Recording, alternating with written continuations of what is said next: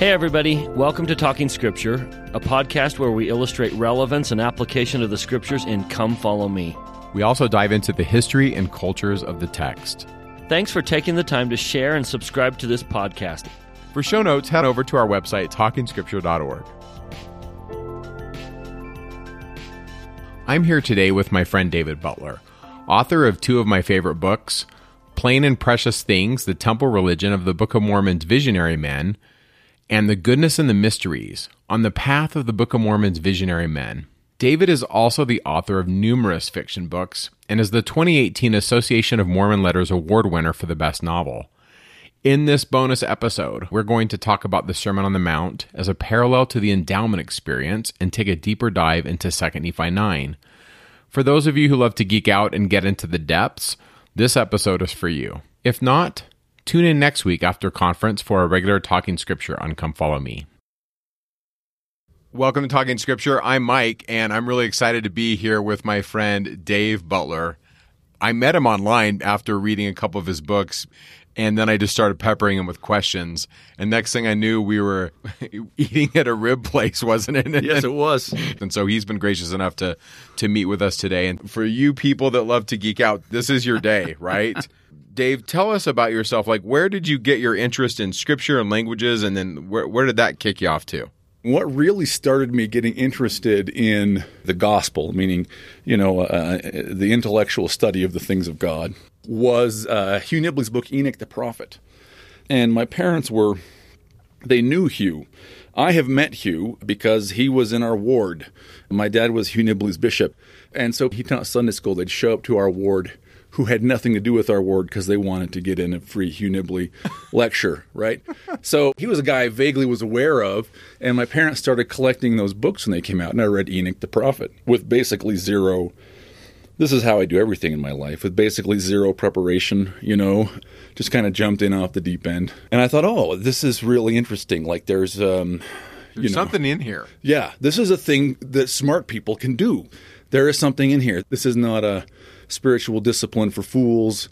There is meat. Yeah, he's wrestling with ideas that many of us have never even considered. Right. How did you think, okay, now I'm going to write a book about the Book of Mormon? Yeah. Not only about the Book of Mormon, but what the Book of Mormon is saying, but that it isn't saying overtly. I mean, Yeah. who, first of all, who thinks of that, and how did you get to that point? So I am a lawyer by training. That's my academic training. I don't practice law in any recognizable way now. But my first five years out of law school, I was working at a big firm in London and riding the train into work. I didn't want to live in London after a year, so we moved out in the countryside. So I was spending about four hours a day on a train. And so I read a ton. And I discovered books of Margaret Barker. So to get to her, I had been reading a lot about the apocalyptic writings and the uh, deuterocanonical literature of the Second Temple. Now, for our listeners who aren't familiar with that term, Okay, for this purpose, apocalyptic is a trend that scholars would say sort of shows up near the end of the monarchy of Judah. There's a book by Paul Hanson, Paul D. Hanson, called Dawn of Apocalyptic, which is really a wonderful book, who basically places it in the followers of the original Isaiah, who he calls visionary men, which is interesting. And then it's in the canonic, it's, it's in the Bible, in books like Ezekiel and Daniel, and then in the New Testament, uh, like the Book of Revelation. Very is an apocalyptic is, text. is what it's named after. Yeah, they're revelations. They're not necessarily principally revelations of an end time, although that sometimes is the. I think that's how the Westerners read it. We like to read it as like a predictive text, right? We think of the apocalypse, the apocalypse as being the end of the world, Right. And that is one way for that genre to manifest. But but also another common aspect or manifestation of that genre is tours of the cosmos. Okay, uh, and especially Taking you on visions and levels of heaven, and Ascending take- up the levels to, of heaven. to meet God. Right, exactly. And you see some of that in, for example, Daniel with the vision of the Ancient of Days on his throne. You see some of that in, in Revelation. You see it more clearly in books that are also apocalyptic, that are outside of the canon, outside of the Like- Bible. like right? First Enoch is a huge that. one. First Enoch 15 uh, is a very clear three part ascent of Enoch up to heaven. And it's in three parts because it is modeled upon the three parts of the Temple of Jerusalem. So that in some sense, what is being communicated is hey, here's this vision of Enoch the prophet. And in another sense, uh, what is being communicated is the temple's structure and furnishings. And that's an implicit part of the message. Uh, and then there's a whole bunch of apocalyptic stuff that's in the apocryphal or deuterocanonical works, books that are, broadly speaking, that are like Bible books but not in the Bible. Yeah. They didn't Right. make the cut. I, I like to say extra biblical literature. Stuff that's not in Yeah. the Bible, it's kind of extra stuff. Yeah. And I like section 91 where Joseph asks the Lord, Is this okay? And should I translate it? And the Lord says, It's okay. Don't translate it, but there's good stuff in there. Yeah. And so you sort it out, you the member, right? Yeah. Section 91 is wonderful because it tells us that, that everything is our canon. Yeah, pretty much. If it's, So- if it's true, dig it up. Yeah, go for it, which I think is, is amazing. So all of this had been kind of fermenting in my head for a while. And she's talking about this Jewish apostasy, this big shift in the religion of Israel right around the 700, 650 BC, right before Nephi, right? Yeah. This big shift in theology and what they do in the temple. And So all of this literature, the extra biblical books and the study of them, one of the real recurring themes is that we think of there being a religion of ancient Israel, and there were clearly religions. There were different points of view. And the Old Testament very clearly is associated with a point of view. And it is a point of view that, in some sense, won because in the reign of King Josiah, it went around and killed everybody else and smashed up their stuff and burned their things. Uh, You know, William Dever, I like his term where he says that the Old Testament is a minority report. Yes. It's a text written by the people that won. They Right. won that the battle of the views, as it were, right? Is that a good Right. description? It is. This is all implicit in sort of the biblical scholarship of the last 200 years, but in the last sort of 30 to 50 years, it's become really much more common for scholars to say, listen, to understand what's happening in Israel, you can't just read with the grain what the writer's saying. You have to realize that the writer is reacting against things, so you have to read against the grain too. And so, if there are lots of condemnations, for example, and this is tangentially related to what we'll talk about today, if there are lots of condemnations of a goddess named Asherah, what that means is that some people really must have been attached to her. Because otherwise, why would they be talking? Otherwise, why would it be worth anybody's mention, right? They must have taken her seriously. Nobody in our pulpits today is condemning the flying spaghetti monster because it's a joke. Yeah, right. It's not a real thing. Correct. So the Bible has more than one point of view, but it's got an editorial point of view that tries to wrap up everything and conceal the other points of view within it. So it's it's not obvious that we're seeing a library, which is of course what the name means, Yeah. as opposed to uh, y- you know one point of view. As, a footnote, one of my favorite titles is a Israeli scholar named Ziony Zevit, who's written a book called The Religions of Ancient Israel, a synthesis of parallactic approaches. My, my- one of a my great favorite title, yeah. Yeah. Yeah, the title will kill you with its weight. But his uh, point is that there's lots of points of view, right? Yeah, and actually, and his his very specific point is that for a long time you've had people reading the text of the Bible and sort of taking it seriously as it is, and this was what happened, and people doing archaeology and going, nope, the text is Yeah. is not right, does not match the archaeology, and they weren't talking to each other. So you're reading this stuff on the train. It's a lot of time. And by the way, all during this time, I'm also sort of running. I'm, I'm my Italian's pretty good. Most of the rest of my languages are pretty bad, but I have a lot of them. And this is why. It's because I would go in and I would have uh, Middle Egyptian grammar, and I would read that on the way in. And on the way back, I would do a little. By the way, I think you were the one. I was in one of your books one day. I had my nose in it, and to me, it was just the most amazing connection that the word for rod Oh yeah, and the word for word yeah. is the same Egyptian word, and I was like, Nephi is punning on Yeah. every level. Like you start going Yeah, down this road, right? A hundred percent. There are Egyptian puns in there.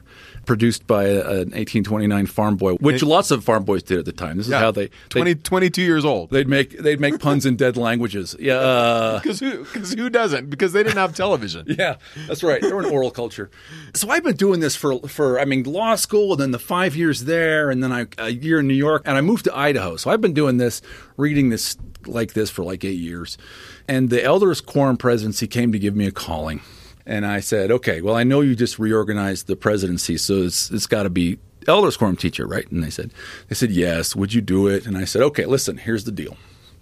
I don't know why I felt entitled to say this, but this is what I said. I said, uh, You will never have to remind me. And you will not have to get a substitute. And I will show up every time and I will do a great job. I will be prepared. I said, And I will not teach out of the manuals. And uh, they said, let us go think about this. They went and, to- and, and told Steve Jones, who was the newly called Elders Quorum president. He talked to his dad, and his dad said, you know, why not? Jo- Joseph did a school of the prophets, and Let's see what happens." You know, yeah. What's the worst that could happen? Is, is probably basically his advice.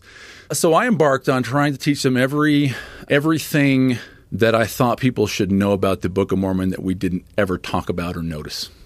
And that was the beginning of these ideas of putting this in a book is probably as you're teaching, you're getting inspiration. You're making connections even while you're talking. Oh, and, and so's the audience. So very quickly, it wasn't the first lesson I taught. I think the first lesson I taught might have been on the oracular use of the Urim and Thummim in the Book of Mormon. There's a couple passages in Alma where Urim and Thummim is not mentioned, but the textual pattern that is in the Old Testament for when the Urim and Thummim is used is clearly there. Military or civil leader goes to consult with a priestly leader who is known for having a gift of prophecy about a matter of the fate of the nation, including especially military matters.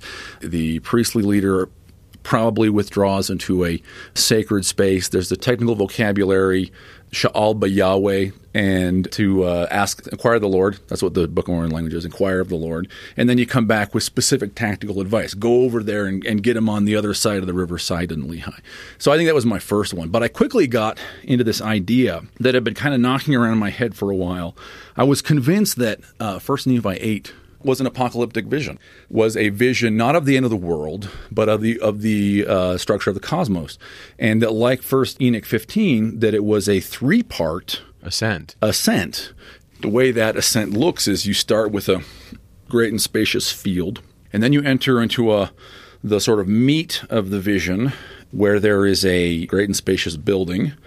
Uh, or the field is not as great and spacious; it's as wide as the world, right? As wide as it was the world. Then it's the great and spacious building above the earth with mists of darkness, and then holding on to an iron rod. And provocatively, there are four appearances of verbs for hold or grasp, where you grasp the iron rod apparently four times in First Nephi eight, and then you pass through the straight and narrow path into the presence of the tree of life. And I and I was convinced, And as Westerners, I think we miss all of this. y- yes, It's just completely lost to us. we have this art tradition that completely leads us the wrong way. We, well, the the rod becomes a railing Yes, instead of the scepter of the king. instead of the scepter of the king, exactly. Instead of a person, Yeah, Uh, and the railing is just not the same thing. Right. Despite the fact that Nephi tells us that the word of God is, is Jesus. Yeah, it is not a railing. It is the, it's the scepter of, of the king. And, and and he leads you into the presence of the tree of life. And by the way, first Nephi eight thirty, as people are entering the presence, they fall down, which suggests proskynesis, suggests they're worshiping the tree. It's a multivalent symbol. It has to be. It has to be.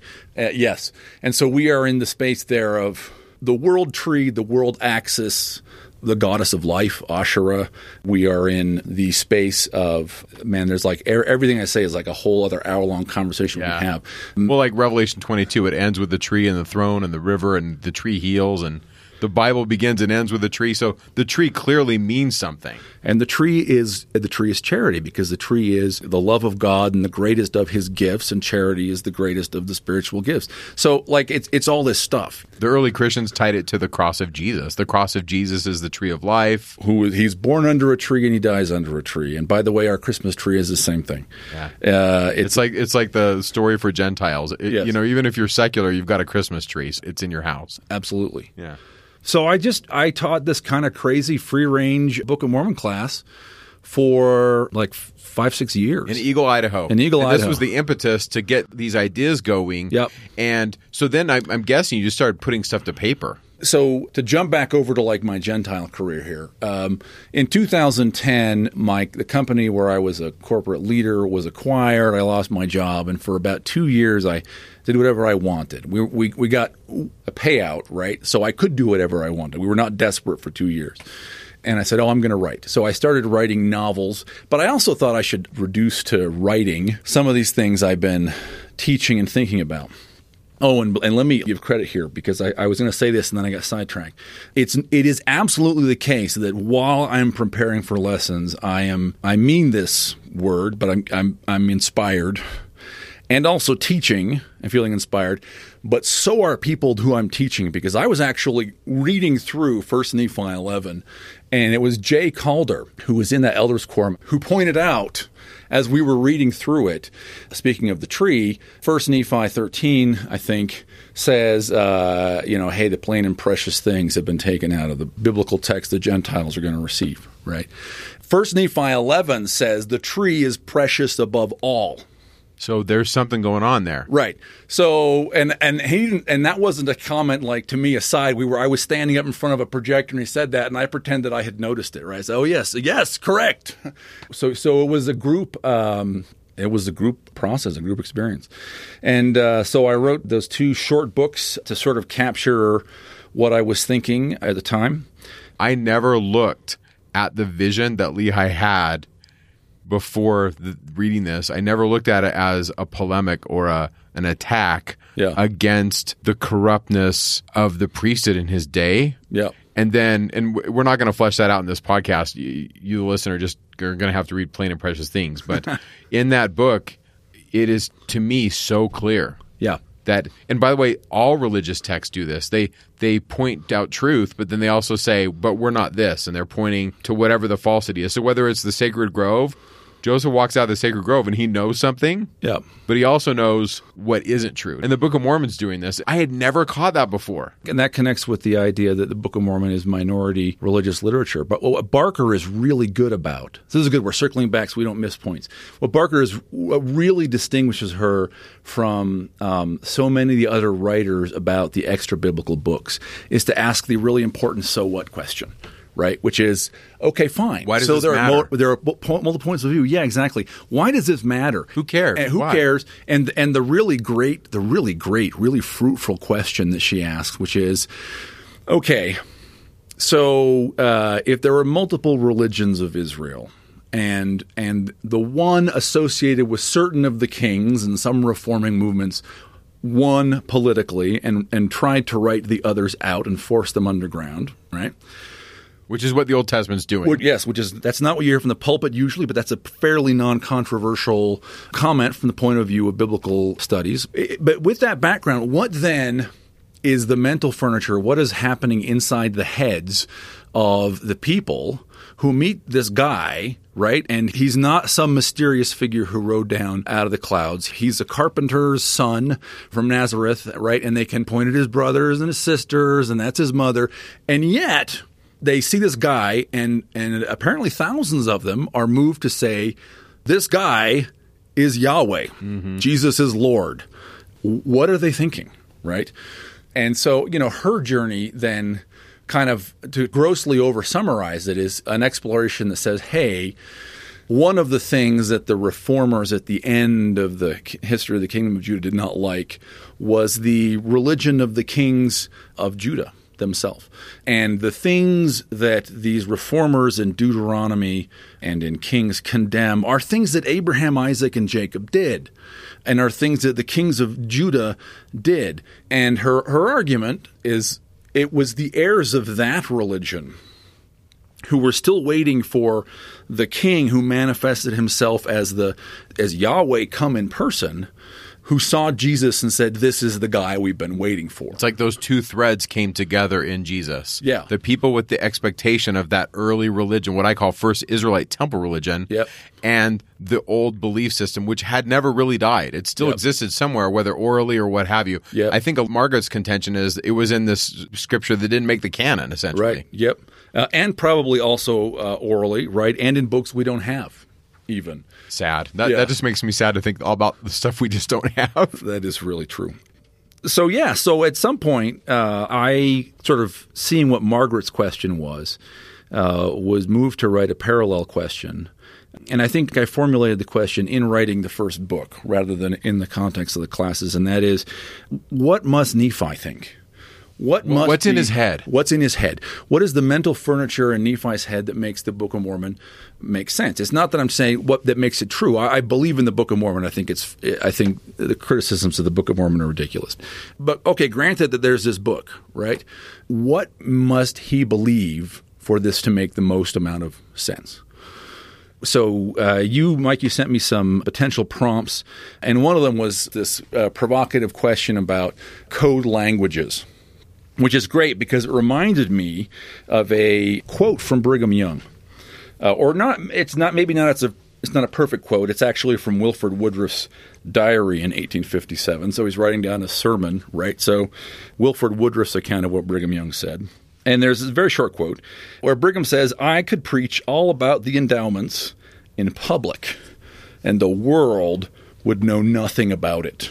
And that's that's really interesting because that implies that one way the endowments function is as something that enables a secret language where you can communicate on two levels simultaneously. You could speak in public, and people who uh, who don't have the key will understand you on one level, and people who do have the key will understand you on an entirely different level. Those that have eyes to see.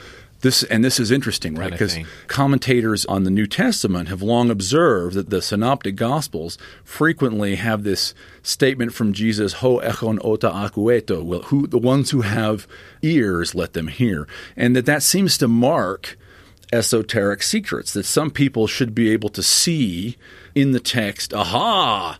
That Jesus is saying something that speaks to them because they hold the key, because they have ears. And in fact, that's really good because that's that is actually in Matthew 13. Oops, and I just opened to Helaman. We have too many scriptures. No, I'm just kidding. We don't have enough. we don't have enough. Give us more scriptures, Lord. So Matthew 13 I actually wanted to read verses 10 to 16, but actually verse 9 says, in fact, who has ears to hear, let him hear. Ho- ho- echo no ta akueto. Exactly what we were just saying. There it is. So this idea of a code in the process of writing these books and thinking and, and just reading the scriptures all the time, I came across this passage. You know, you know, scriptures, you read something a hundred times and you're just not ready. Or have you ever done this? I remember being on my mission and I Yeah. would read something and I'm like, okay, they just repeated the same concept Yeah. 15 times in the text. Yeah. They're not doing it because they don't know what to say. There's something here. And I'd been to the temple, but you know, I'm a missionary, so I don't have any experience. Right. But I just remember just pondering some of these things and going, what's going on? And I think our listeners too, a lot of times have read things, and I think that's why they seek, they go out to podcasts and they go out to study materials because we all have this hunger to like know more. Yeah, yeah. There's Yeah. a huge group of saints that are like, okay, but I want more. Give me Yeah, more, yeah. right? And I think that's probably what spurred you on to learn the language and spend some time. Di- I mean, you didn't spend four hours on the train listening to Britney Spears. You were like, Right. you want to feed your soul, right? Right, exactly anyway, right. And I think that's where our listeners are at. Yeah. The nature of an initiatic secret is that it's public. And the secret is not that no one says it. The secret is that you have to be ready to understand it. You got to get it. It's out there and it's in front of you all the time. And when you are ready, you will understand. And, and I think that, that many of our scriptures are written on that level. So let me read Matthew 13, 10 to 16 here. So, and the disciples came and said unto him, Why speakest thou unto them in parables? He answered and said unto them, Because it is given unto you to know the mysteries of the kingdom of heaven. Now, that's an extremely provocative phrase. The mysteries of the kingdom of heaven. But to them it is not given. For whosoever hath, to him shall be given, he shall have more abundance. But whosoever hath not, from him shall be taken away even that he hath. Therefore I speak therefore speak I to them in parables, because they seeing see not, and hearing they hear not, neither do they understand. And in them is fulfilled the prophecy of, of Isaiah, of Isaiah, this is from Isaiah 6, which saith, By hearing ye shall hear, and shall not understand, and seeing ye shall see, and shall not perceive. For this people's heart is waxed gross, and their ears are dull of hearing, and their eyes they have closed, lest at any time they should see with their eyes, and hear with their ears, and should understand with their heart, and should be converted, and I should heal them. But blessed are your eyes, for they see, and your ears, for they hear. Now, there's a whole other conversation we have about Isaiah and Isaiah 6, but we won't. But I think that Paul Hanson is saying something very important, and when he's connecting visionary men and the roots of apocalyptic literature in the Israelite tradition with Isaiah and his first followers, because I think that Isaiah begins to write in a kind of code. So uh, Jesus here, a he connects what he's doing with behavior that's that goes back to Isaiah. That's a whole other conversation. Yeah, he's making this connection. Yeah, Jesus makes the This connection. isn't random. Right. But he also says, hey, you, right? There's a you, uh, us, the disciples, and there's the them, right? You know the mysteries of the kingdom of heaven, and it, it was given to you. And by the way, it's connected with blessed are your eyes, for they see, and your ears, for they hear. So the mysteries of the kingdom of heaven are things that you see and that you hear. And because you have seen and heard these things, you understand the parables. That's the right. This is the question we're answering. Why do you speak in parables? You have seen the mysteries of the kingdom of heaven. You understand these, uh, t- but they do. They have not seen or heard. So they don't they don't have a frame of reference. They're not going to Yeah. get it. So it's harmless to them. It's meaningless to them, right? And uh, now, mysteries of the kingdom of heaven. So uh, let me just say right now, the kingdom of heaven means the temple, and and specifically, the kingdom of heaven is the holy of holies. Okay. And there's layers to this, right? So it's the sacral kingship, the king and queen anointed in God's presence to represent God to the people. And it's, the family every of God. individual who ascends to sit and become a wise man and sit upon the rock on the throne of God and become a king. Men and women, right? Yes, right? you are. And by the way, there is no king without a woman, right? Right. Okay. So that's the kingdom of heaven. What are mysteries? Well, mysteries is a word we have largely forgotten how to understand. It came to mean theological conundrums. Stuff we can't like how many angels on a head of a pin type thing. How are the three? How is it three uh, in one, one in three? A triune God, not confounding the substance, not right, whatever that is. All right, Mystery. a mystery, and, and then it came to mean just a conundrum. Right, the murderers in the Rue Morgue. Who, how, well, you know, there's an orangutan killing people. But originally, Tamusteria are rites. A mustes was a celebrant of a ritual, someone who performed an ordinance. Um, is where the word mystic comes from. And the myst- the mysteries are ancient rituals. And this is the way that classicists, Walter Burkert or Jane Ellen Harrison or whatever, just classicists, they talk about mysteries, the mysteries of Eleusis, the mysteries of Demeter. They're talking about rituals that are that are sacred, that are private, that are dramatic in nature, meaning people act out roles, uh, that are mythological. They have a story, people performing the story of the kidnapping of Persephone, right? Or the story of Orestes coming back to, you know, get revenge for his murdered father. So that's what mysteries means. So when Jesus talks about the mysteries of the kingdom of heaven, and, and the, the Greek is tam mysteria, right? This is not an artifact of the King James translation. It is the mysteries of the kingdom of heaven. We should take seriously the possibility that what he's saying is listen, I am saying stuff that is gibberish to the crowd, but you will get it, you disciples, because you have participated in, you have seen and heard the mysteries of the of the holy of holies of the kingdom of heaven. And, and I think through the apostasy and through culture, we've kind of lost some of these ideas that you're talking about. A hundred percent. And we don't know all the details of, for example, the measurements and the furnishings of the temple as they experienced it. So there are things that we have not seen where he's counting out numbers, this many seeds, that many seeds. That, you know, there are details that we have not seen that the apostles did that I think that if, if we had experienced the mysteries of the kingdom of heaven as Peter had, then I think what Matthew tells us is the parables will be clear to us. Okay. Now, but, but you're thinking, but Dave, what about the Book of Mormon? You're like talking about Matthew and Isaiah. Where, where are you going with this? Well, the word mysteries appears 20 times in the Book of Mormon. Verse 1. is where is where it starts. And it's not, this isn't random. This isn't by chance. Nephi's right out of the gate doing something, isn't he? That is correct. And he, a couple of times later, talks about why he's writing, and he says things like, for wise purposes. That, and that's interesting because the word wise, wisdom appears in the Sermon on the Mount and the connection with the kingdom of heaven. He connects it with, uh, maybe even with temple service with some of the language he uses. But he's actually really clear in verse 1. I, Nephi, having been born of goodly parents. This is the one verse we've all read, right? We get to second Nephi and some of us drop out, but everyone's read this one. Yeah. having been born of goodly parents, therefore I was taught somewhat in all the learning of my father.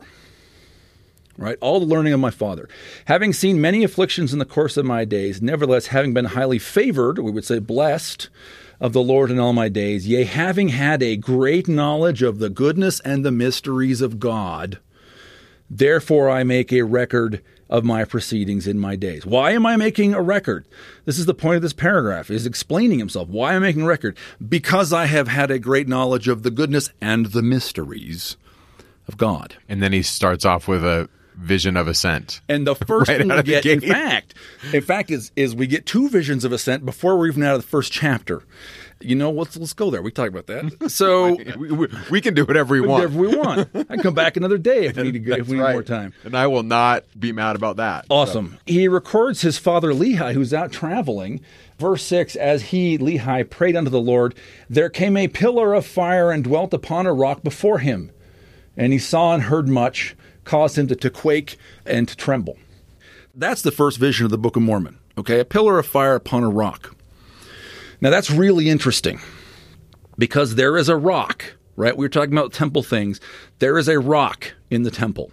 And it is actually all over the place in the Book of Mormon and in the Bible, but it's it's never named explicitly when the Bible gives prose accounts of what's in the temple. You know, here the here are the tables, here's the candlestick. The rock is never mentioned, but it shows up in all the poetry and the prophecy. And this rock is so important, it is so grand and huge that it has its own Wikipedia page, and it's it's called the Foundation Stone.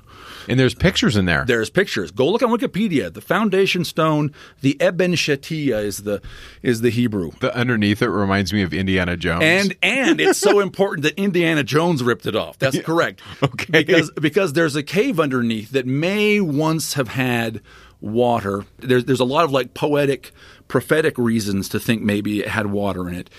Because this is a Muslim holy site, no one's in there doing archaeological uh, examinations right now. I asked if I could go look at it. Yeah, but and they, they said, wouldn't let no, you. you're not coming in. And by the way, interesting stuff has happened in that part of the world right now. So maybe things will change. Maybe one day. So, yes, but the Well of Souls is the name of the cave under the Eben Shetiyah. Such a cool name. Yeah, which is a very cool name. And so Raiders of the Lost Ark steals it and makes it into the little place where Indy goes with his little, you know, gets his the beam that goes through the ruby head of the staff. And If I ever get a man cave in my house, Yeah, I'm going to Well call of it the Well of the Soul. What a the cool Well name. of Souls. Enter. build a model of Karnak under on the floor.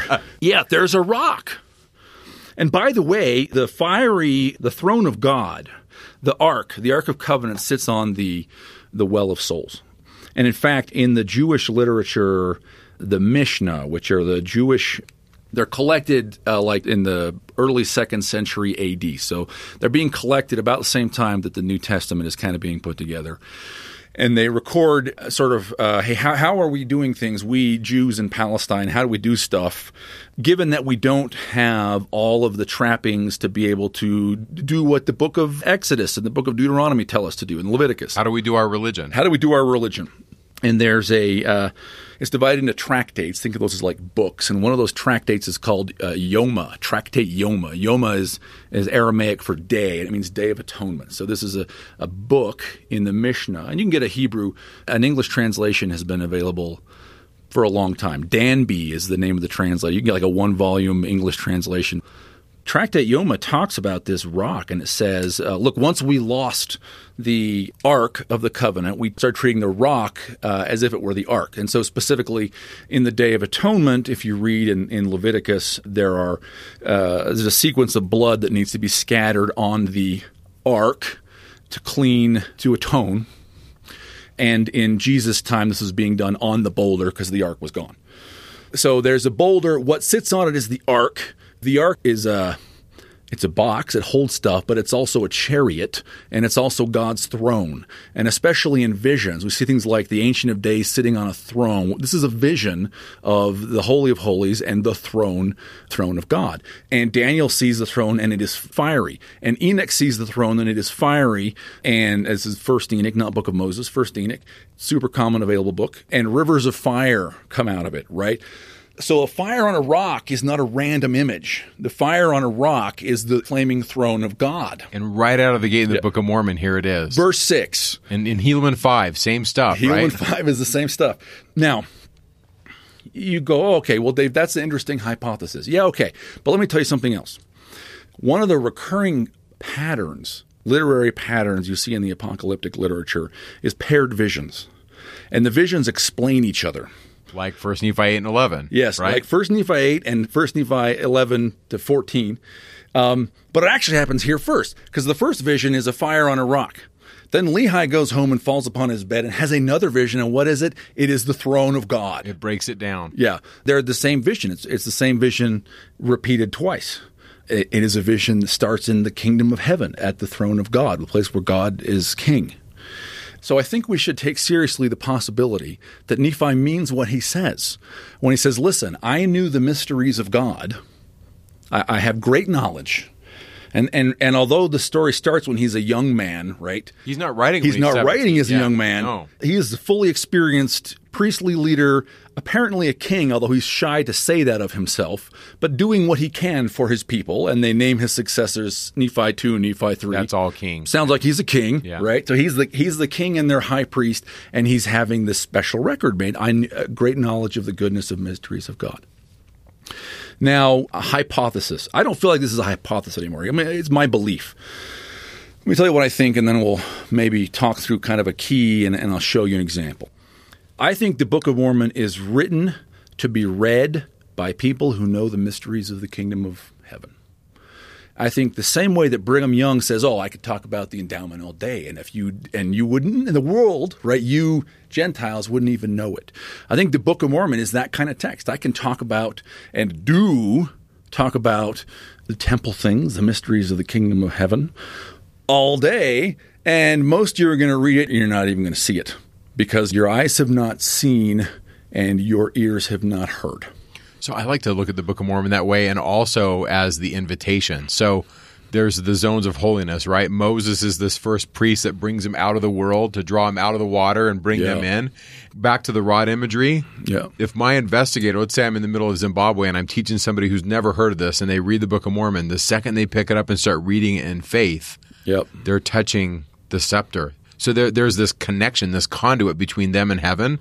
And if they just keep going, they'll get to the mysteries, right? It's it's almost the idea of yes, it's to those who have been initiated in the mysteries, but yet the Book of Mormon is so simple. Yeah. A young child could read it and feel the Spirit and feel God in it. So it's, it's like it covers everything, right? It's the alpha and omega of sacred text. and is being instructed in reading the Book of Mormon without realizing it about the mysteries of the kingdom of heaven is being given layer upon layer of instruction so that one day they'll come back and go, Oh, There it is. yeah.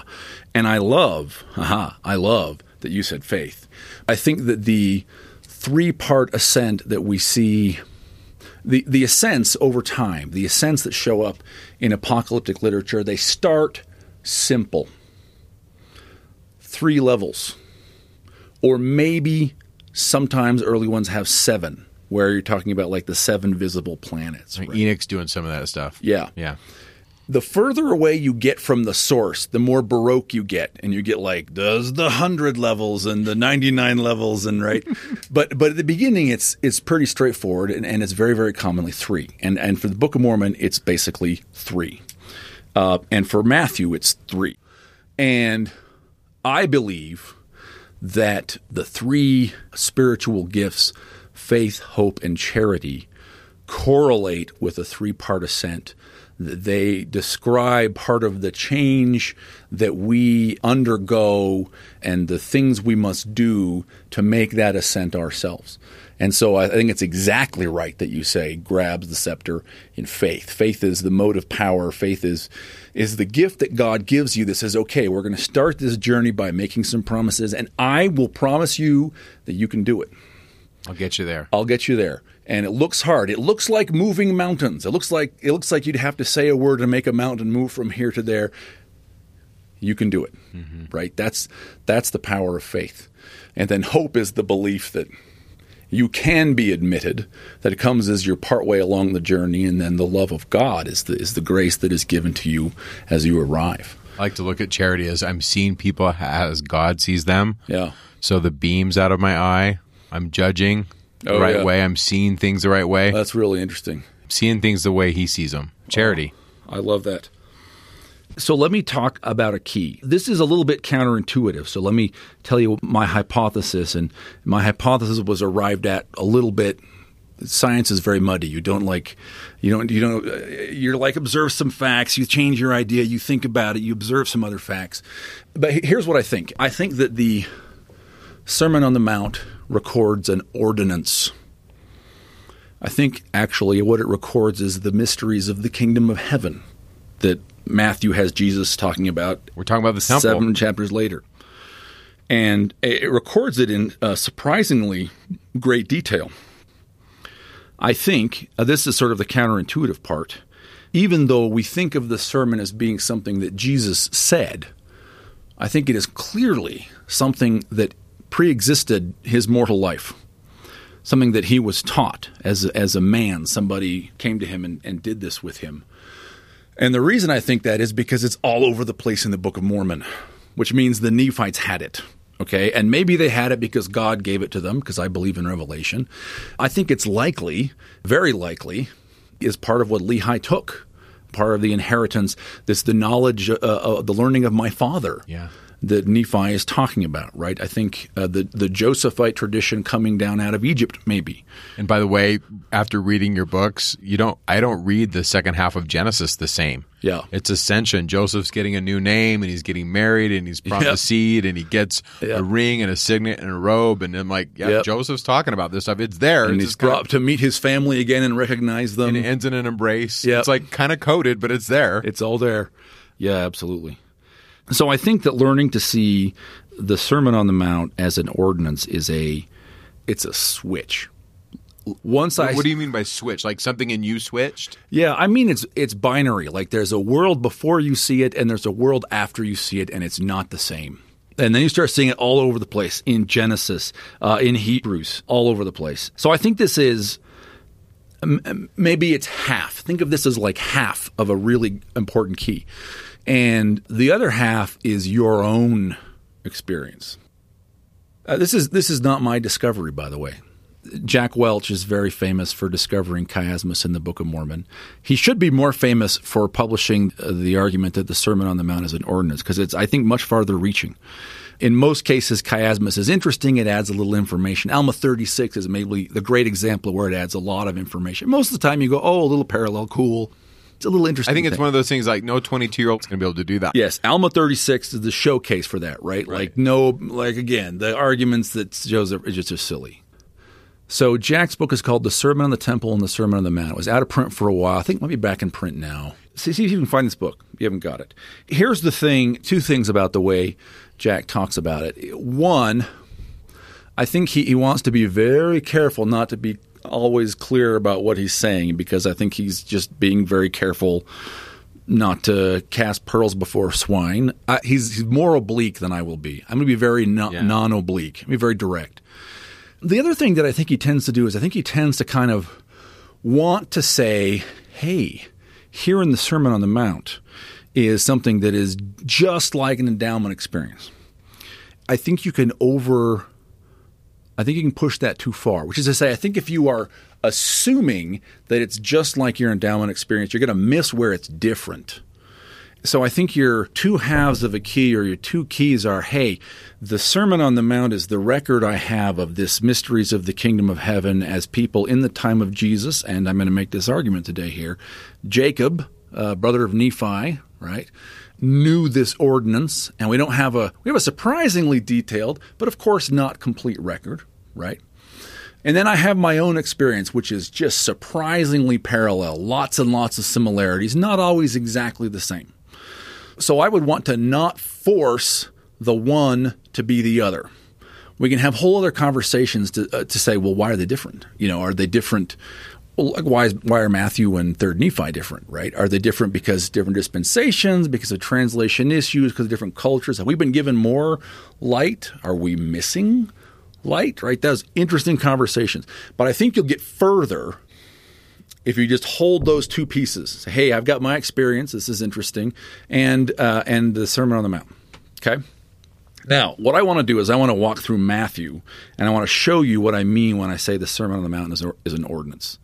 And that, again, you should say, okay, the lion's share of the, the, the credit here, all the credit goes to Jack Welch. So if you see Jack Welch, say, Dave Butler thinks this should be what you're famous for. This is amazing. That's what you should say to Jack when you see him. I'm going to say some things that did not come from Jack, that are my observations. So if you think that anything I say is idiotic, it's probably my part. Okay.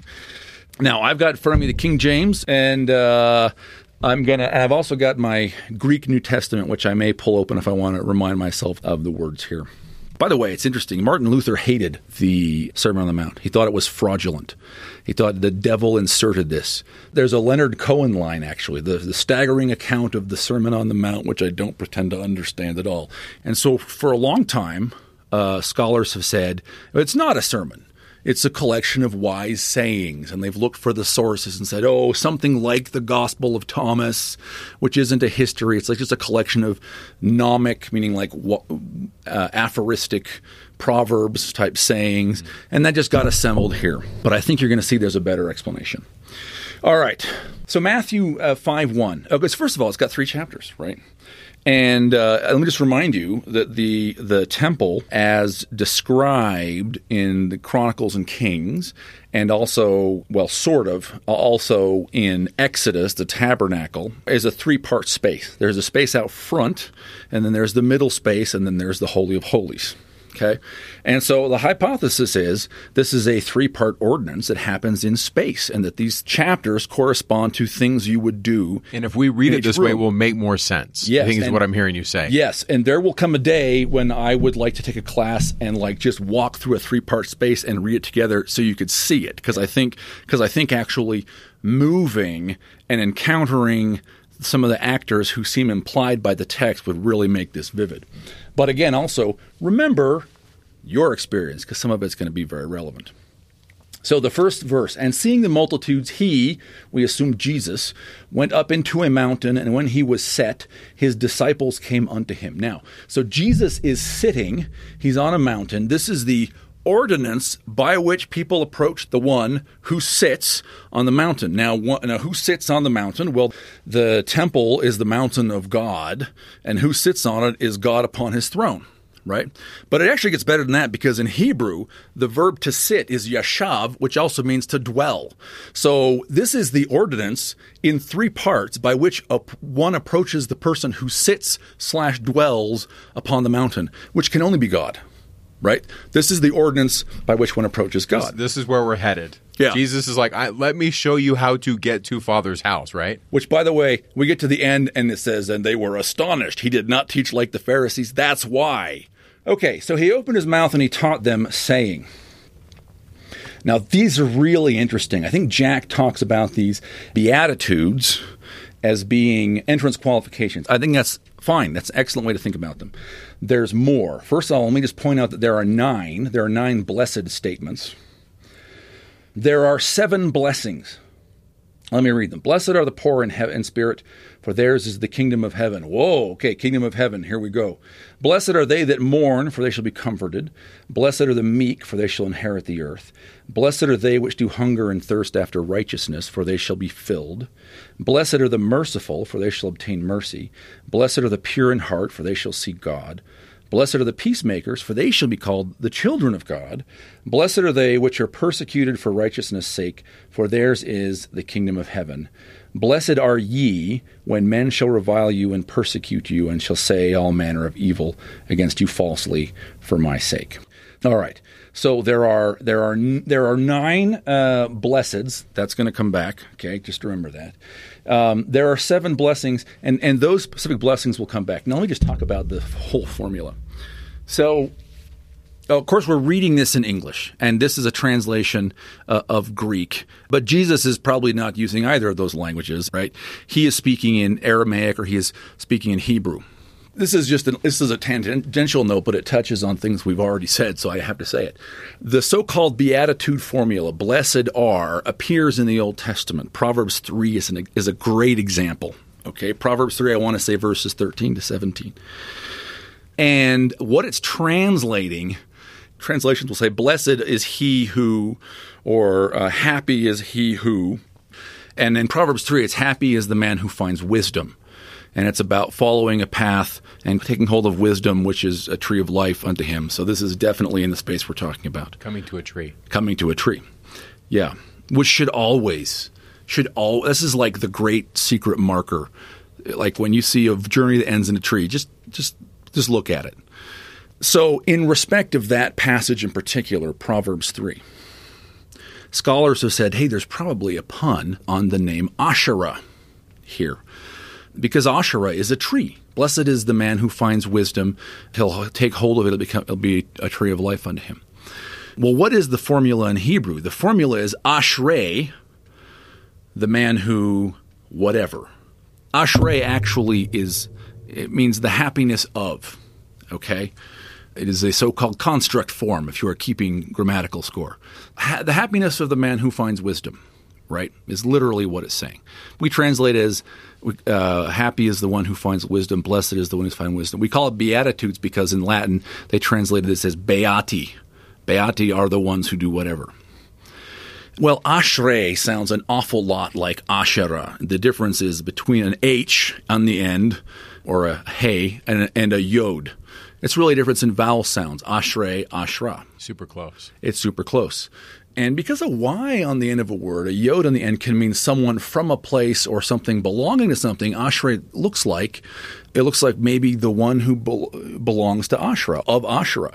And so it reminds me of when Nephi describes the tree. Yeah. And he said whose fruit was to make one happy. Oh, which is that's the word, right? Happiness appears 3 times in the Old Testament, uh, 0 in the New Testament and 26 times in the Book of Mormon.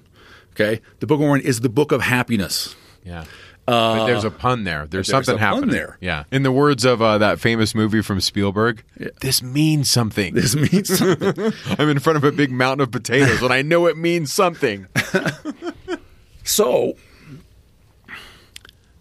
it's an interesting point here in Matthew 5.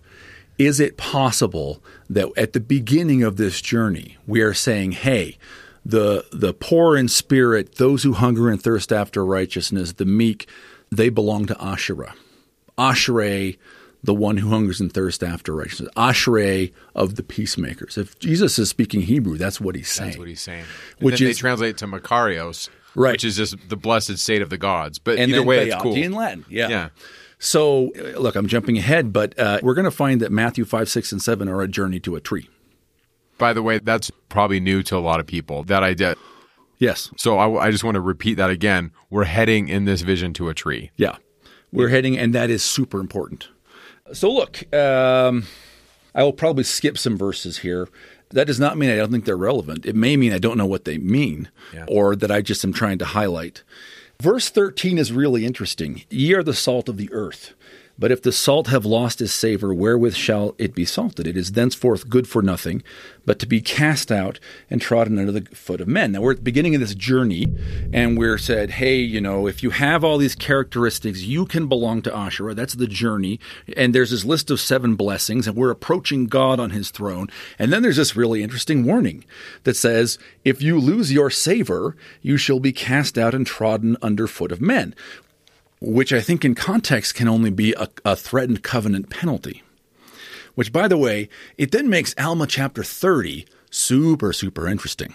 Because Alma 30 is Korihor. And I grew up hearing priesthood lessons and, and, and, gospel doctrine lessons. And we were very worried about intellectuals when I was a young man. He's an intellectual. It can really go wrong. I, I actually think there's there's a lot of evidence in Alma 30 that Korihor is a covenant priest who has failed to keep his covenants, including how does Korihor die? He is cast out and he is trodden underfoot of men. Literally, he's a he's a rogue, like an apostate, yeah. right? He is an apostate, and he is killed by the covenant penalty.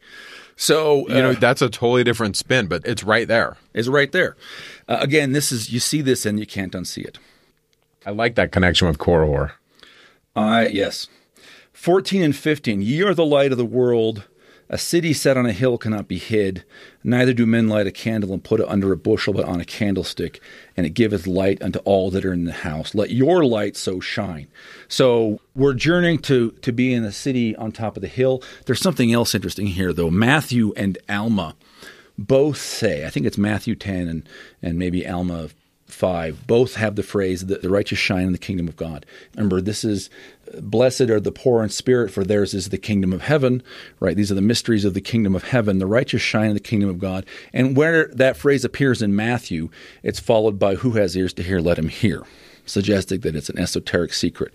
This is about shining. Now, that's a really old and super interesting idea because our word divine, which is also the source of like the French Dieu and Italian Dio, but also like the name Jupiter is Dyaus Pitar, Dyaus.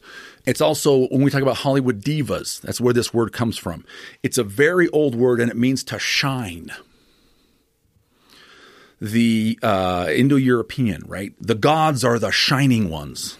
So this is an ordinance about approaching God on his throne and becoming one of the shining ones, about b- becoming one of the righteous who shine in the kingdom of God. Do you see a connection in the Book of Mormon anywhere? Would this be Abinadi when he's in front of Noah? I absolutely think that's right. I think Helaman 5. are- Helaman also 5, they're shine- shining. Yeah. Now, ver, uh, verses 17 through 19, uh, through 20, I'm just going to lump those together and comment on them. If you, if you read them, he's talking about the law of Moses. I have not come to destroy the law, but to fulfill the law. Now, if we take seriously the idea that this is an ordinance, there have to be other people than you, the individual who's experiencing it. Right? Even in something as simple as baptism, there's somebody who is baptizing you. But if there's an ordinance that is so complex that it takes six pages to describe skeletally, there's probably more than that. And again, the idea of mysteries, these are, they're not just ritual actions, they're stories that are lived, they're mythologies, the mysteries of, of Eleus, Eleusis or the mysteries of Demeter. Uh, I think there's a suggestion here that in the first room of this ordinance, there is a person who is conducting you, and that person is doing so in the guise of Moses Kind of representing him. kind of representing him and and all the things that you have been taught and understood about Moses you are experiencing them as you are in this first room. There is a sequence of priests. There are many places. There are sequences of three part sequences of priests. But in Matthew 17, the uh, Mount of uh, Transfiguration, that sequence appears, and, and it is Moses, Elijah, and then the Lord and and they're on top of a mountain. And Peter says, "Shall we make three skenai, three three tents?" And that's puzzled people for so long. Yeah, and I think I think we're actually seeing in that chapter a another way to think about this experience and what's going on. Again, people are shining, and there are three tents or three rooms in a temple. And it is on top of a mountain, and the three dwellers in these three tent rooms are Moses, Elijah, the Lord. And in Micah chapter was it four, that same sequence appears. Right, Moses. uh, Remember Moses before, the, and I will send you Elijah, and then the great terrible day, the Lord. Moses, Elijah, the Lord. I think we'll see a few reasons to think that that's the sequence of priests that's implied by this ordinance, or at least at, at, at some point in time, those were the names, the ideas. Uh, and they're doing different things. Like Moses is pulling us out of Egypt. Yep. And Elias is saying, make straight the way, prepare to see the Lord. And then from my reading, the Lord's saying, let me introduce you to the Father. Yeah. I mean, do you, I mean, do you see some of those things there? uh, yeah, I think that's absolutely right. Well, I think Elias or Elijah is the priest of the second room. You think about the stories of Elijah, and there's a, a guy who lives in a tent and comes forward and he's giving the king warning, right? And I think in if we think about that as sort of mythology or a really broad expression of what the Elias priest is all about, the king there is you and me. The king there is is every sinner who is trying to approach God on the mountain. And the Elias the Elias priest is the one who's saying, You're not ready, you're not ready, you need to do these things. Here's how you do this. That's a great way to read scripture. Yeah. And by the way, this changes how we read the Book of Mormon. Uh, Just a little bit. Yes, just just a lot. So Moses shows up. Now we're going to see other actors in just a moment, but before uh, we we start having these interesting teachings. Okay, there's uh, verses 21 and 22. Hey, you have heard that it was said by them of old time that thou shalt not kill. Whosoever shall kill shall be in danger of the judgment. Whosoever is angry with his brother without cause shall be in danger of the judgment. Uh, now, this is interesting. 23 and 24. Leave, therefore, if thou bring thy gift to the altar, and there rememberest thy brother hath aught against thee, leave there thy gift before the altar and go thy way. First be reconciled to thy brother, and then come and offer thy gift. Okay, so this is an ordinance, and there is an altar, people are being invited to come forward, but you can only have good feelings towards other people if you want to participate. You need to go get reconciled with your brother. You can't even call him a fool, right? You can't be here if you got those issues. You're not allowed to be at the altar. So we should imagine people, you know, uh, with some kind of action uh, around an altar. Now, verse 25 and 26 are really interesting. So I said I think that some there's a sequence of three priests. There's actually a sequence of four. Here's priest 1b. Okay. Verse 25 Agree with thine adversary quickly whiles thou art in the way with him, lest at any time the adversary deliver thee to the judge, and the judge deliver thee to the officer, and thou be cast into prison. Verily I say unto thee, thou shalt by no means come out thence until thou hast paid the uttermost farthing. Now, adversary. Other Christians remember the meaning of this word. I think we LDS have sort of forgotten. But the underlying Greek here is the antidikos. And dikos uh, is justice or a lawsuit. And anti is the guy opposite you in the lawsuit, like the prosecutor. like the prosecutor or the plaintiff. Or in Hebrew, I think he was like the Satan. He was the Satan. That is correct. This is what Satan means. Satan is the guy who comes after. He's your accuser. He stands against you in the lawsuit. That's who you're being warned against. So if we are reading a complex liturgy, what we have here is presumably a priest in some sort of clothing to indicate to you that he is Satan. He's got the- a- he's the accuser. He's got a different robe. He's the accuser. Maybe if they want to frighten you, he's got like, you know, a monster head or something. I don't know.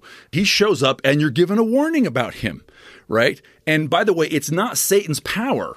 It's not actually Satan's power you need to fear. What you can't do is be in debt to Satan.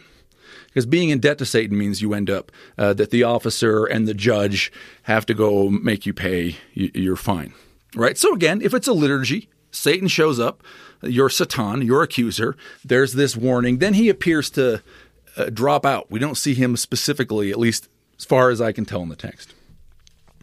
Now, uh, so we've had all this, all this kind, some warnings, some a little drama. Now we get a, our first moral teaching, and it starts in verse seven. Ye have heard that it was said by them of old time, "Thou shalt not commit adultery."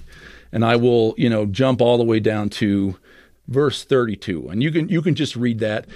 It's moral teaching on uh, adultery, moral teaching on chastity, moral teaching on commitment. Okay. We might call it the law of chastity. Yeah. And, you know, Jesus is actually calling people to a higher standard. You you were told X, actually here's the deal. It's it's more than that. This is it's interesting. This is the first moral teaching that we've really seen. But then we get this, verse 33. Again ye have heard that hath been said by them of old time, thou shalt not forswear thyself, but shalt perform unto the Lord thine oaths. But I say unto you, swear not at all, neither by heaven, for it is God's throne, nor by the earth, for it is his footstool, neither by Jerusalem, for it is the city of the great king. Neither canst thou swear by thy head, because thou canst not make one hair white or black. By the way, footnote the oath the Jaredites swear in Ether 8 is, is the oath that is forbidden in Matthew 5. So this is really old stuff. Yes. Those guys are a long time ago. Yes. And the Gadianton robbers, the secret combinations, are not a random enemy. They're like the intimate enemy. They're the specific enemy of the Nephite prophets, right? We know who you are. You are the counterfeit of us. You are you're the one our fathers warned us against.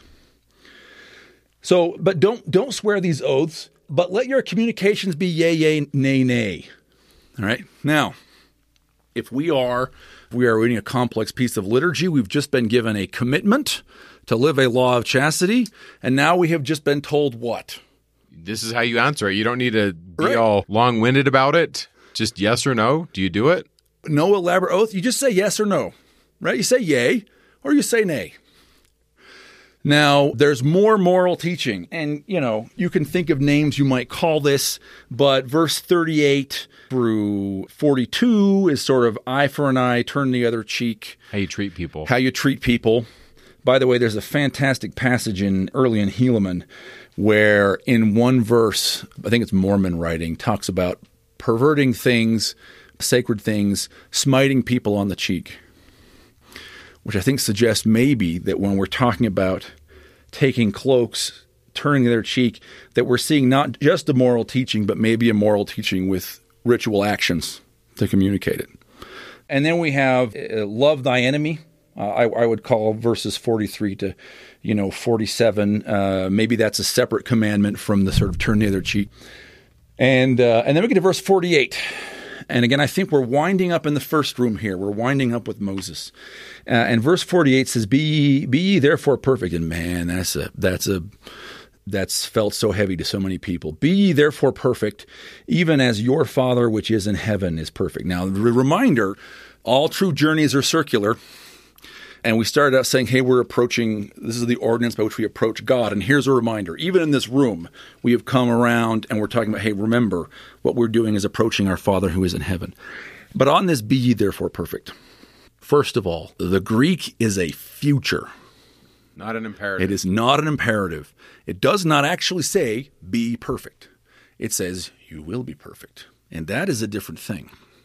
I think as Latter day Saints, I think that's a message we need to hear. We need to hear this message. I, the way I envision it is Jesus says, grab the rod, don't let go. I'm going to get you home. It's going to happen. Yeah. And it's not because we're great, it's because He is. It's, His righteousness. That's absolutely right. It's believing in the power of the atonement rather than believing in the power of ourselves to be I can't do it. Sinless. I'm helpless. Yeah.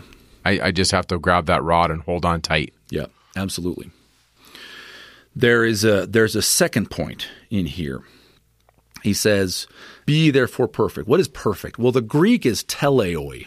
Tele is the end, the final thing. Teleology is the study of final things, but it can mean other things. Uh, so, like tele are your taxes. You pay your your tele in Greek, but a teleos is uh, which does does mean perfect, but it means perfect in a specific sense. It is someone who is ritually perfect, someone who has ritually been completed, is someone who has been through sacred uh, perfecting ordinances. And so that really kind of changes. Be ye therefore perfect, even as your Father who is in heaven is perfect, because that suggests you could read this as, "Hey, you," and then you will be complete. You will be ritually perfected, just like God is right? And that, now we're in the space of the King Follett discourse. The, gr- the great secret is that God on his throne is a man. And as. It's sad that it's a secret because it says it on every page. Because it's right here. it's a total secret. It's right here. I mean, we're the only ones that believe that. Yeah. it's, it's just almost laughable, but it's sad. It sh- I shouldn't laugh because Yeah, yeah. it really is sad to think God in heaven is looking at his children and they even have the text and they don't know that he is human that he is their father like Yep. and jesus always calling him my my father and it's just i'm Yep. laughing because there's a thin line between tragedy and comedy and it's just so, Yeah, so yeah, sad that this is a mystery And it's back to that point about initiatic secrets. An initiatic secret is not hidden from the world, it's published to the world, and the world is not ready for it. And you only become ready for it one individual at a time. What is the likely word in Hebrew? I have a guess. I think the likely word here, there's a couple different words that mean perfect. I think the word here is shalem, which is the same root as shalom, which means peace or mean health, right? In contemporary Hebrew, you know, Mashlomcha, what's your what's your shalom? How are you? would that be like wholeness like a whole person or complete person Whole, perfect, or complete, or peaceable.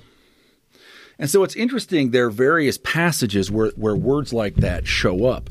One of my favorite is Moroni 7 3, which is the last we hear from Mormon. Moroni puts in a, uh, a speech, hey, here's something dad said. Moroni 7 3. And Mormon is speaking, and he says, I speak unto those of you who are the peaceable followers of Christ, which again suggests 27 verse 3 yeah, which I, again I think suggests that that we got a prophet here who is speaking to a mixed audience, And so what he goes on to say is interesting, but in that context, but he's but he says as a key, as a signal to those who are in the know. And now I speak to those of you, a subset of who's here, who are the Shalem followers of Christ. And he talks about I'm about to read this because I think this is really good. Yeah. I would speak unto you that are of the church, that are the peaceable followers of Christ, and that have obtained a sufficient hope by which you can enter into the rest of the Lord. From this time henceforth until ye shall rest with him in heaven, you shall be perfect. Yeah. This is a great verse because there's this path being described. What is this path? Well, it seems to be something that people act out liturgically, but it's more than that. Right? It's a roadmap to how to get to heaven and how do you how do you get the messengers along the way and how do you grow? And I like how he says, who enter into the rest of God now, and then later will enter into rest, right? So the path, the, rest of God is the kingdom of heaven. You enter in and you rest in the Holy of Holies. And what he's saying is that when we talk about entering into the Holy of Holies, yes, there's a physical thing we can do in physical space. And yes, it's also talking about heaven when we're dead. And also, you who are the completed, who are the peaceable followers of Christ, you can enter into that rest and go no more out. The kingdom of heaven can be with you at all times, wherever you go. I think it's also an invitation, regardless of which empire is in charge, you can have the kingdom of God within you, even if Rome is charging you taxes. Yes. In other words, I don't have to wait till I'm dead. 100%.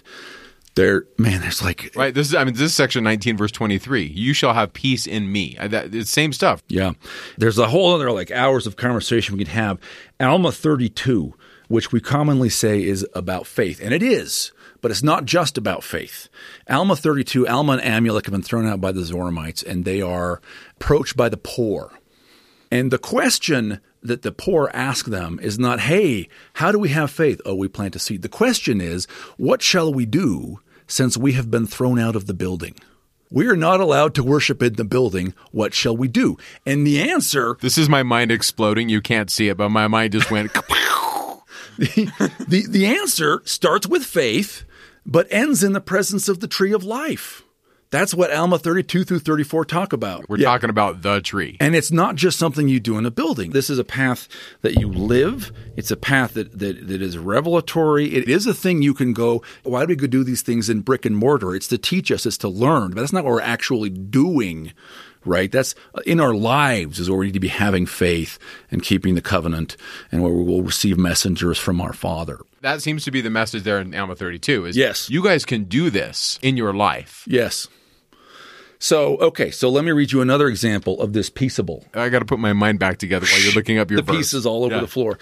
Uh, D&C 42. And the point I'm making here is when we is, is, I just I think that the word is shalom, and I think that that word appears as peaceable and as perfect and as whole in lots of contexts that should, that are really provocative about temple related things.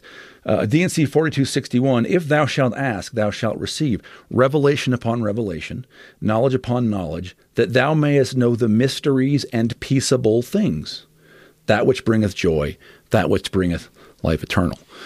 So I think this is Matthew 5:48. This is a transition, but it's not another commandment. It is the reception. If we're if we're doing this in physical space, it is a change in status which is marked by receiving a new title. You are now one of the peaceable followers of Christ. You are one of the perfect ones. You are uh, a shalem. And you are entering into the land of the shalems because we're going to see that the king of the shalems shows up in the next room. So that's Matthew 5. Now, if I haven't got you convinced already, we're going to go on. So, Matthew 6, we're reading about doing alms two things. Uh, one, there's alms is actually translating two different words out of the Greek, so it's it's a little funny that the King James just called it both alms. And one word is eleemosune, which is mercy, and the other word is dikaiosune, which is justice. So what we have here in these first four verses of chapter six seems to be a teaching about justice and mercy okay, rather than alms, the teaching about justice and mercy. Now, justice and mercy, what do we know about it? Well, verse 3 let not thy left hand know what thy right hand doeth. It seems to be something that you do with your hands. In verse 4, that thine alms may be in secret. So I, I think we've got a teaching. There's there's justice and mercy going on here, but I I think it's very the language is very provocative, and it suggests to me that we have ritual gestures that are being used to communicate ideas of justice and mercy, ideas about being a judge, but also when to grant forgiveness, right? When to give clemency. And then verse 4 is interesting that thy father which seeth in secret himself shall reward thee openly.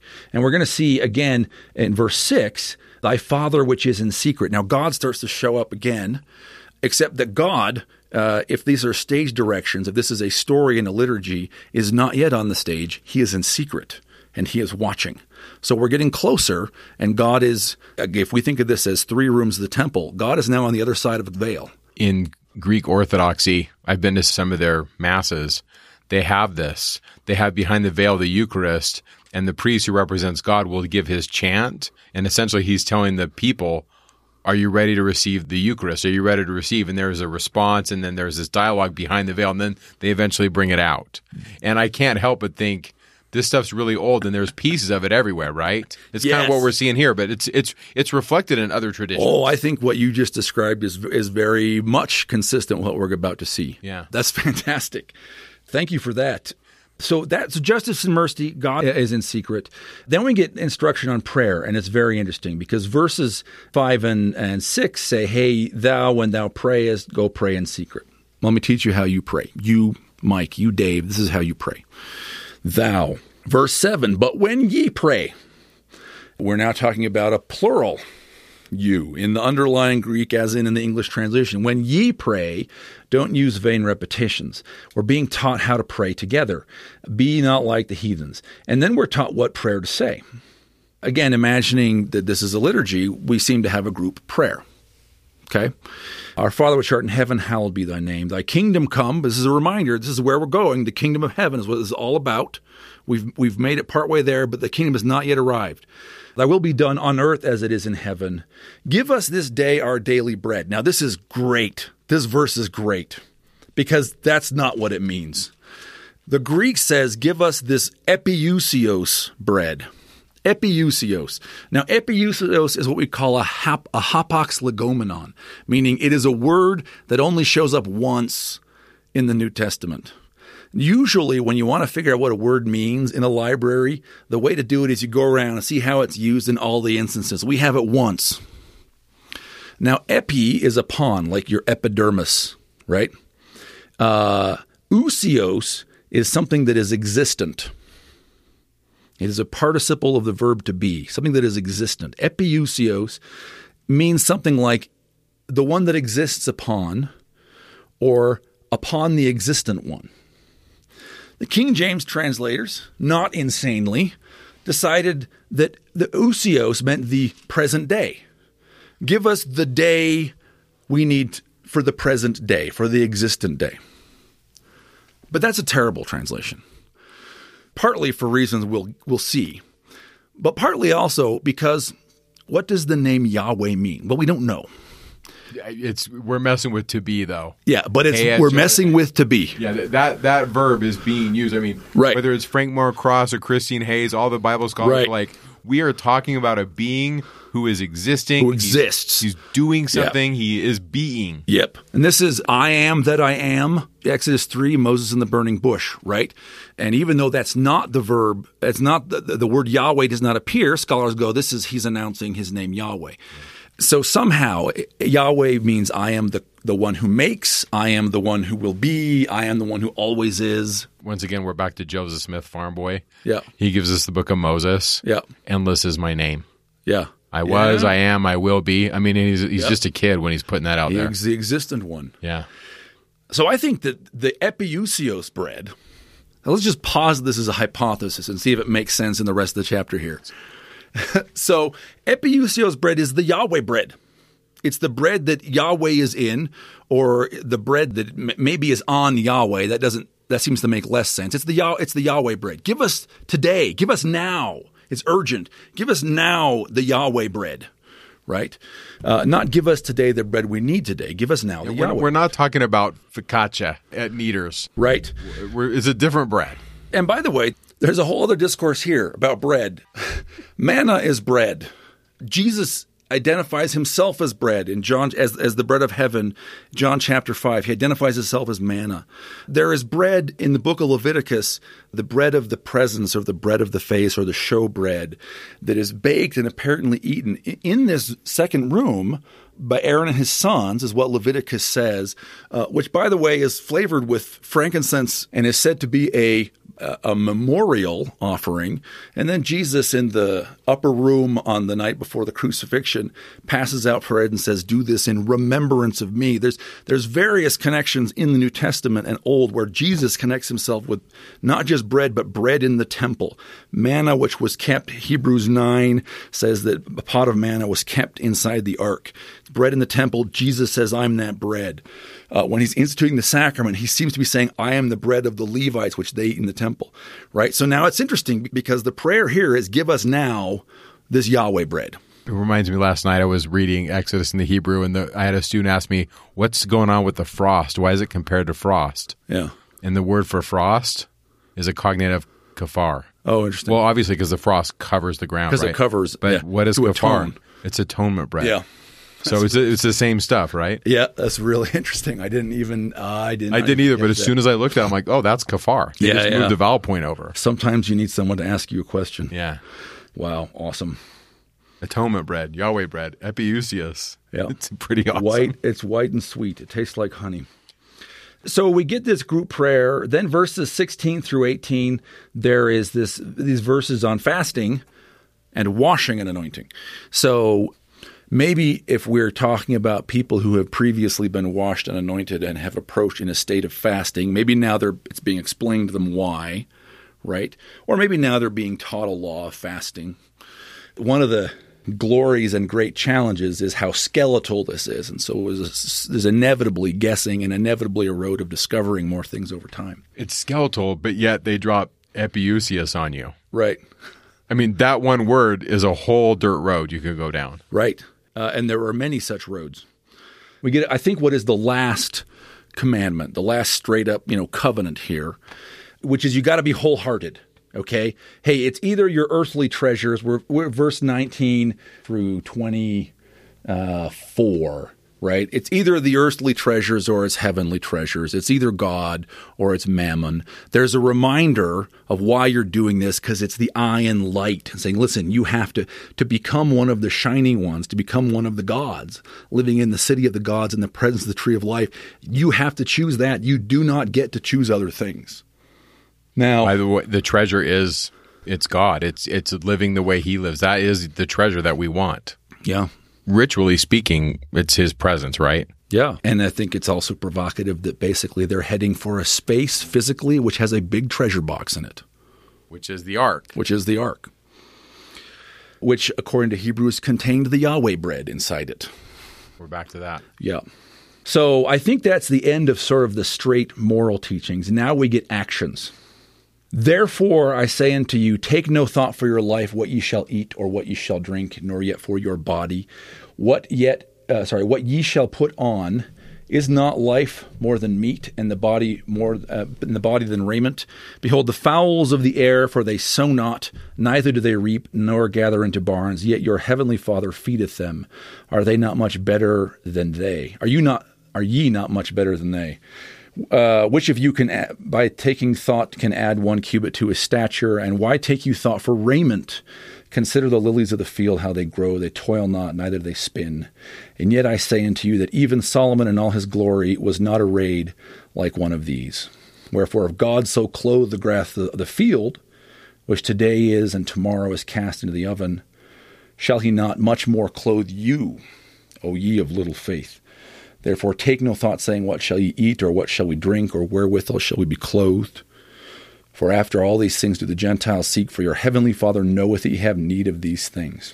So now, I think these are actions, and I think there's some provocative stuff here. So the actions are that you eat and drink, and you are clothed.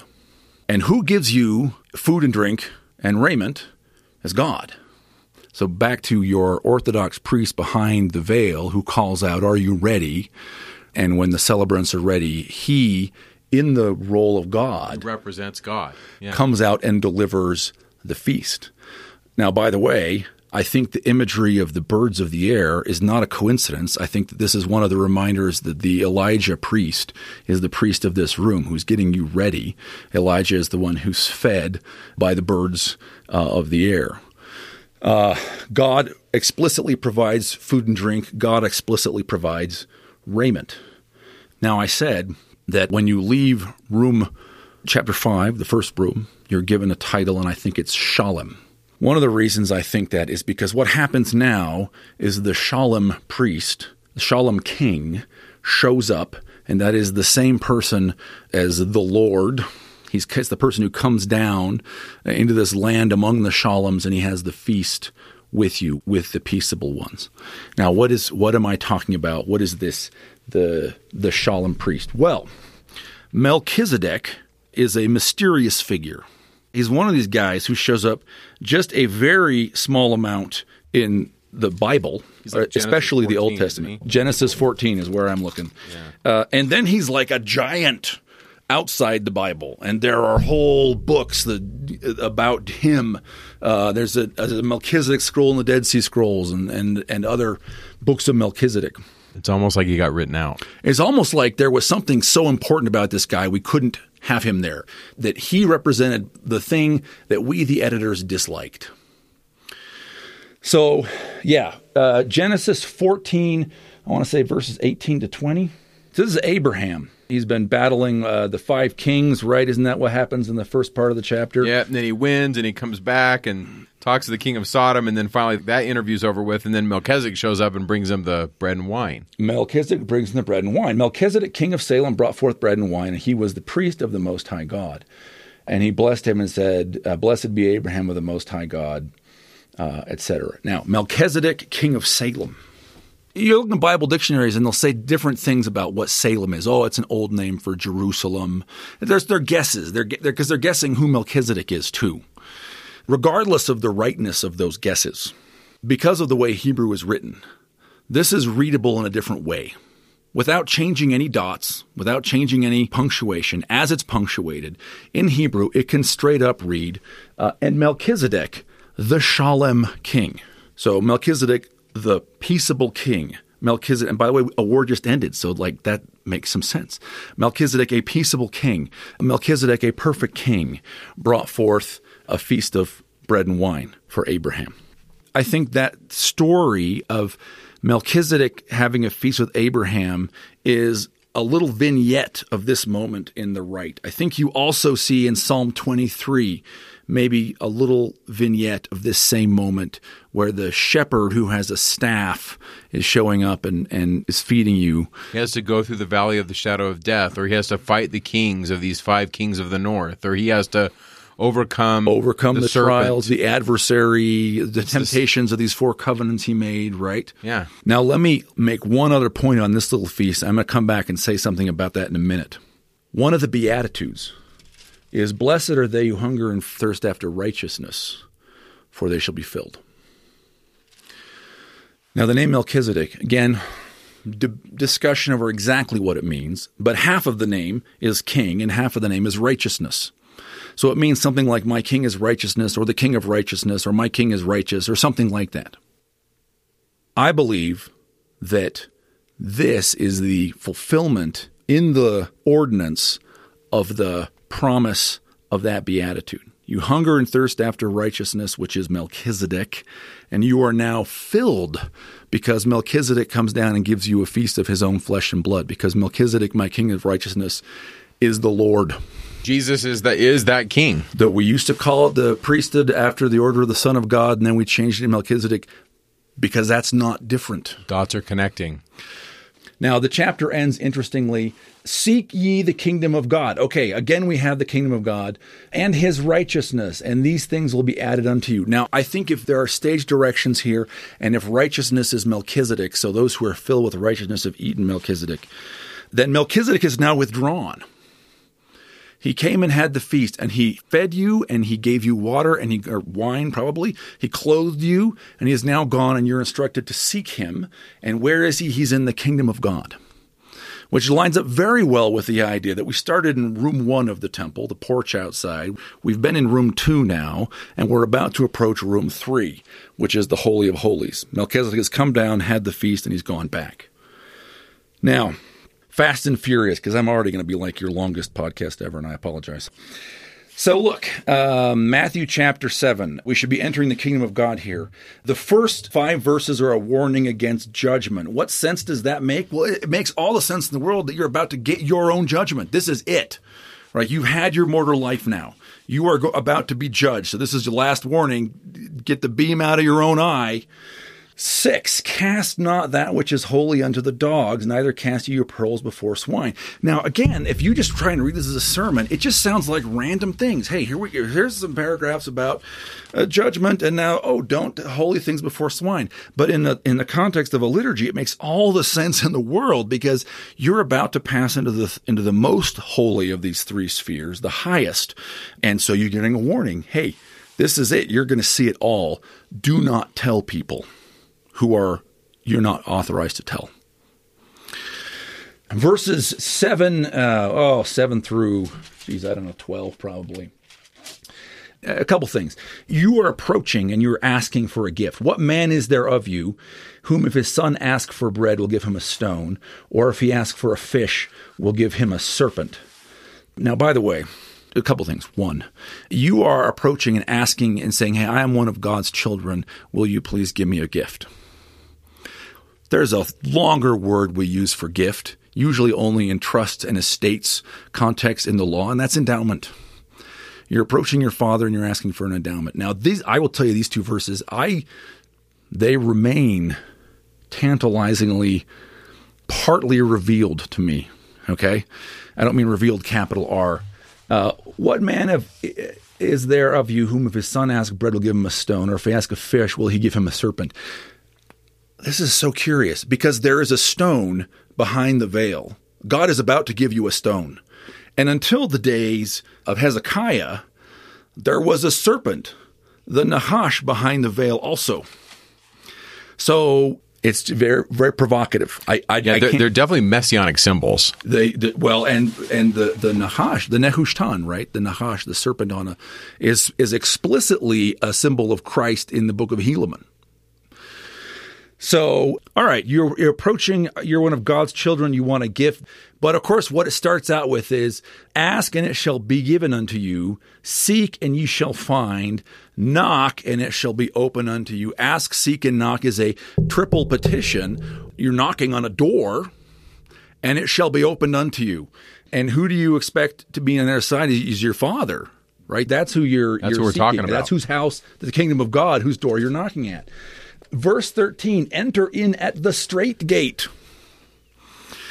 That's another code word, right? Book That's of Mormon another- users are going to use this. It, absolutely, and this is what I was saying about First Nephi eight earlier. Is First Nephi eight implies a three part space, and there is a straight and narrow path that goes into the third part, the presence where the tree is located. So here we've got an, a triple petition: ask, seek, and knock to enter into a straight, i.e., a narrow gate. He says, "Hey, there's a the wide gate goes to destruction, but straight is the gate, and narrow is the way which leadeth unto life." There's like a whole bunch to say here about that. The tree of life, Genesis, Eve. God creates Eve. Uh, I think this is Genesis, end of Genesis 4, maybe. And says to Adam, Oh, what, what will you call her? And Adam says in Hebrew, I will call her Chava, for she is the mother of every chai. And it's a pun. And biblical Hebrew is larded with puns. Puns are potent, they show us the spiritual truth. Names matter. She is Hava. She is the mother of every chai, of all the living ones. The Septuagint, the Greek, the old Greek translation, the oldest parts of which probably date back to 300 BC or so. In this chapter, the translators felt the pun was so important that to retain it, they change Eve's name. And so the Septuagint here says, I shall call her Zoe, for she is the mother of all the zoonton, of all the living things. Eve is life. The tree of life is the tree of Eve. And this is the path that leads unto life, unto the tree of life, unto the kingdom of Eve, back into the garden, right? So we're going to see some others, but there's a suggestion or two here in Matthew 5, 6, and 7 that the story, the myth that is being acted out, and by myth, I don't mean a false story. And we're talking about the, an important story. An important story that we participate in by reliving part of it the myth, the, the story that animates this ordinance seems to, at least in part, to be the story of the garden. And it seems to be about going to the garden. And by the way, there's an architectural, well, let me come back to that in a minute. There's an architectural point here. So what happens? You go through, beware of false prophets. You go through the straight and narrow gate that leadeth unto life. There's a warning about false prophets. You'll know them by their fruits. Do men gather grapes of thorns or figs of thistles? Thorns and thistles are acanthai and triboloi, canthoi and triboloi. So it turns out those are the same things, Greek translation, the Septuagint, that are said to spring up when Adam and Eve leave the garden in the Greek, so we're talking about like Genesis 5, I think, right? When Adam and Eve leave the garden, acanthoi and triboloi spring up. Now, as we're going back into life, the land of Eve, we're leaving the thorns and thistles. We're leaving it almost as if we are meant to imagine them as a wall. It, this is reverse. This is in Temples of the Ancient World. Yeah. That picture where the temple is the reversal of the Eden story which is really interesting, right? Because the next thing we pass through this wall that we that we had to we got cast out over the wall, and are going back through the wall. Even so, every good tree bringeth forth good fruit, but a corrupt tree bringeth forth evil fruit. So that we get through the wall, and what we see is the tree with good fruit. And there's a whole other conversation about where is the menorah in the temple. And I will say for now this. It could be its own podcast. Literally. The prose descriptions in Kings and Chronicles say it's in room two. But the visionary descriptions almost uniformly put it in room three. John puts it in the third room. John puts it at the very end. In fact, let's. This is really. We got to do Revelation twenty-two. Yes, and also we have to do Tolkien. We're going to do both those things right now, and the architecture point. So, in the layout of the Jerusalem temple, there are two pillars up front. And according to all the visionary accounts, including this one, a tree in the very back, which suggests that we've got a journey from two trees to one tree, which is the story of Eden, the tree of life, the tree of knowledge of good and evil, were cast out. And so the story is told cyclically as a circle, okay? But you're experiencing it in a line, and you go from the two trees to the one tree. By the way, the Bible as constructed now, makes that same journey because it starts in Genesis with the two trees, the tree of knowledge of good and evil and the tree of life, and it ends Revelation 22 with just one tree. With just one tree. Yeah which is a restored vision of the Holy of Holies, and it's one tree, and it's the, by the throne of God. It is in the Holy of Holies, and there's water flowing out of it. So the, the flowing waters of the temple that are that it's interesting. We see them it's corrupted in in First Nephi eight and elsewhere are restored to purity. By the way, this is pure tangent. This actually in Tolkien too, because Tolkien starts with the two trees of Valar and the I think two trees of Arda, where the gods are, and the spider comes and destroys them, and that's in the Silmarillion in the beginning, and the Lord of the Rings ends after you know the rings are destroyed with the tree and Gondor has to be restored. Aragorn, who is the king, goes up into the mountain and gets a living sapling descending from the true tree and goes and restores it. And right? he's wearing it on his breastplate and his shield. That's right, right, because Tolkien was a profound Catholic and the book Lord of the Rings is deeply Catholic and most people have no idea. Anyway, that's a tangent. So, um, but remember, we start at the beginning, right? These nine beatitudes, people with these who hunger thirst after righteousness, the meek, the poor in spirit, ashrei, how great their happiness, or of Asherah. They are of Asherah. They belong to the tree of life. Now we've made the journey. And the journey appears to be back over the wall of thorns and thistles and into the garden. I love that connection. Yeah. It's crazy. Verse 21 to 23, not everyone who saith, Lord, Lord, shall enter the kingdom of heaven. Okay, we are, we are now entering the kingdom of heaven, but those who do the will of my Father. This is it. This is the moment of your judgment. You're passing in, you see the tree, you get your moment of judgment, and therefore who did their works. And now you get a new title. He is a wise man, and he builds his house upon a rock. I never looked at that as a title, but Yeah. that, that makes sense because you've sought wisdom. Yep. And now wisdom is inside of you. And you are in the kingdom of wisdom. You are in the in the presence of the tree of life. And read Proverbs 3, 13 to 17 in this connection. Ashrei, the happiness of the man who finds wisdom. He'll grasp onto her, she'll be a tree of life to him. That's another vignette kind of seeing this this same thing. So look, building on the rock means you sit upon the throne of God. This is it. You become one of the shining ones. You become divine. And the storms cannot move you. And so no wonder that verse 28, when Jesus ended these sayings, people were astonished at his doctrine. Those that knew were astonished. Everyone Some people thought, is this just a collection of old Egyptian sayings or right. something? Right. That's uh, Martin Luther thought that it was a satanic fraud. So look, if you stop listening to the podcast now, you have a key, right? This this is it.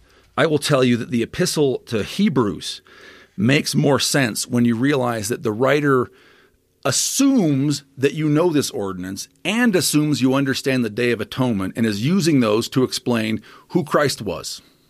And first Nephi 8 is showing this same ascent with some interesting details, such as, for example, that you grasp the word of God four times to pass through the straight and narrow path. And just numerous other passages. So I had to do John this summer in my Oh, yeah. class, and I translated it and over and over again, where Jesus says, "Receive the Holy Ghost, receive me." Oh, yeah. lambano. Lambano is to grasp. Is or to hold, grasp. and I can't, I can't let go of the iron rod. I'm grasping it, but then from a ritual standpoint, what does it mean to grasp something and to know someone? And anyway, so John, I think John was in on all this stuff. Oh, 100%. And John 1, right? John 1 12. This is the prologue, and, and John is just kind of giving the overall explanation, and it's very high level and imagistic. As many as received him, but it's elabon, it's held him. You're holding As many something. grasped him, to them he gave power, and it's exousia, which means authority. In fact, they actually have a little footnote authority, right, or privilege. He gave the authority to become the sons of God, right? And the authority. ordinance. It's an ordinance. Now, let me show you one more thing about that ordinance, okay? And maybe give you, we'll go through an example And of then how. we're going to end in Second Nephi nine. and then Second Nephi 9. If you've held on this long, and sad to say, there's a lot more than Second Nephi nine, but at some point we got to eat. Yeah, that's true. well, that was true of the Book of Mormon always. You always have to leave it at some point. You got to must eat. You must eat. So look, let me just read the Beatitudes here. Not the full nine, but just the seven that are, again, there's nine Beatitude statements, that matters. Um, not so much for, for Matthew 5 that I know, but for 2 Nephi 9 it matters. But there are seven blessings, right? By the way, it's also provocative that there are seven branches of the menorah. Another reason to think there's a deliberate reference here to the to the tree of light and life towards which one is journeying. Blessed are the poor in spirit, for theirs is the kingdom of heaven. Blessed are they that mourn, for they shall be comforted. Blessed are the meek, for they shall inherit the earth. Blessed are they which do hunger and thirst after righteousness, for they shall be filled. Blessed are the merciful, they shall obtain mercy. Blessed are the pure in heart, for they shall see God. Blessed are the peacemakers, for they shall be called the children of God. Blessed are they which are persecuted for righteousness' sake, for theirs is the kingdom of heaven. That's the same. Verse three and verse nine are the same. So we got we got seven seven blessings. See God, inherit the earth, being filled with righteousness, being comforted, being called the children of God, obtaining mercy and receiving the kingdom. Right? Those are the blessings.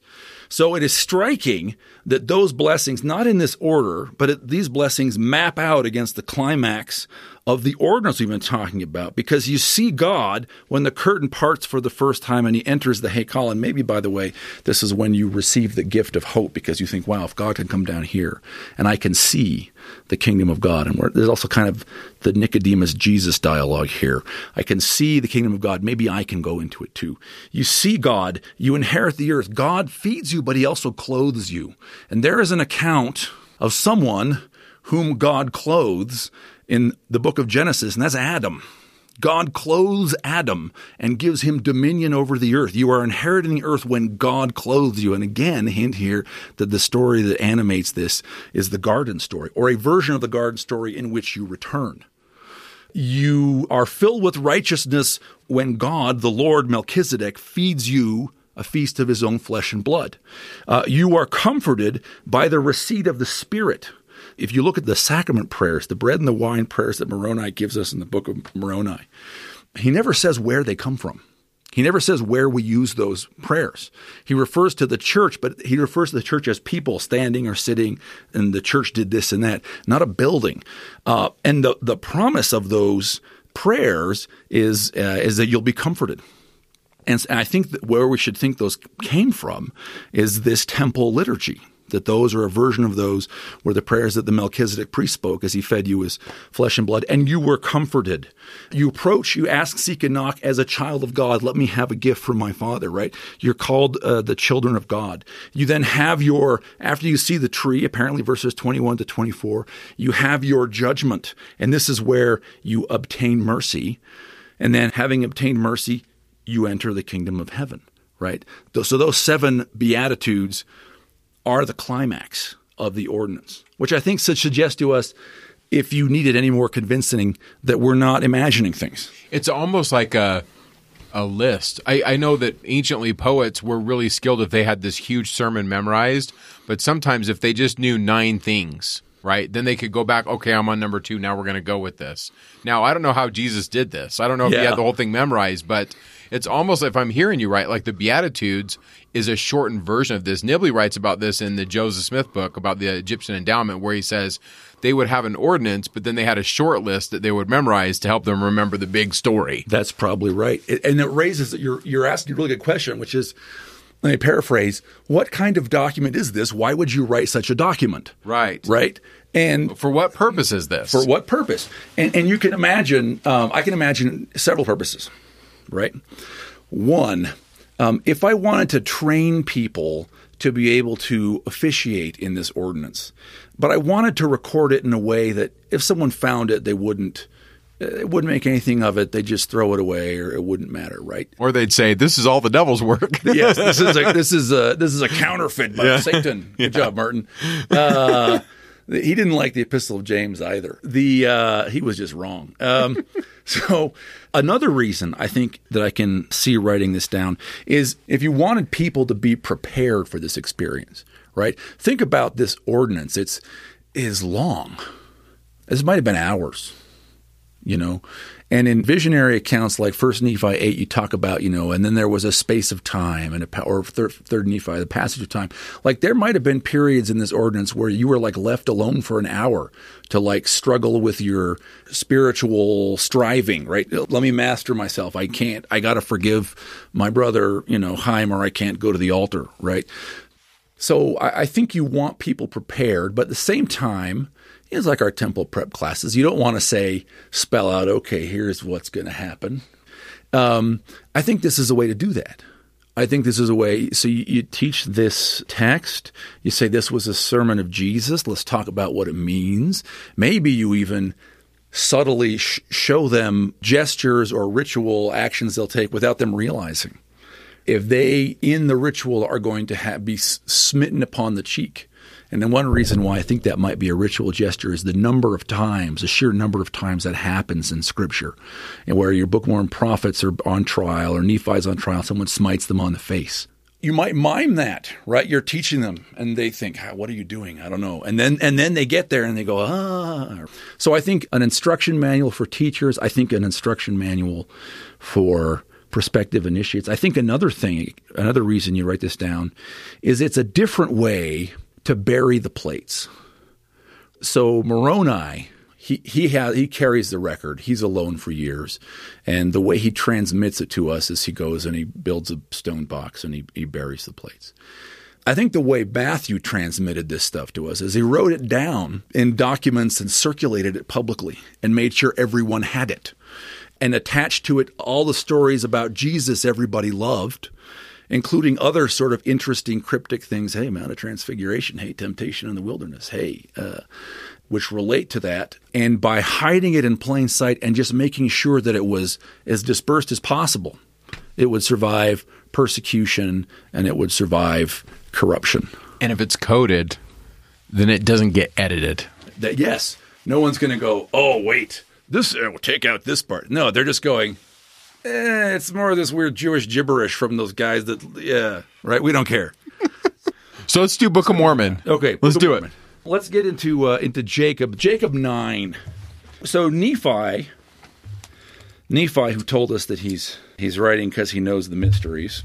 Yeah, he inserts. It's actually several chapters, and he doesn't give us any context. He just inserts, here's this stuff from Jacob, and Jacob quotes some chapters of Isaiah, and those are interesting. But I want to go through Second Nephi nine. So Jacob's speaking, and and the question is, you know, can we can we uh, can we infer anything from the text about who he's speaking to or where he might be speaking, and does the text tell us anything that we didn't already know? So, ostensibly, he's starting out talking about the covenants of the Lord that he's covenanted with all the house of Israel. But he gets very quickly into a more universal kind of story. So, verses 6 and 7 death has passed upon all men. There has to be a power of resurrection, and therefore there has to be an atonement. At the beginning of this speech here, the theme of the fall comes up, which starts to suggest, again, that the garden, and by the way, the whole Book of Mormon is so provocative. One thing that's provocative about it is that the Garden of Eden shows up once in the Old Testament. Maybe again a little bit hinted in Ezekiel, but like it's not super clear. Some references in the New Testament, and the Book of Mormon can't get enough. It's all over the Book of Mormon, which is interestingly consistent with our theory that this is a book for initiates whose initiation was acted out in the garden story, right? So we get the fall, which sets up the drama here.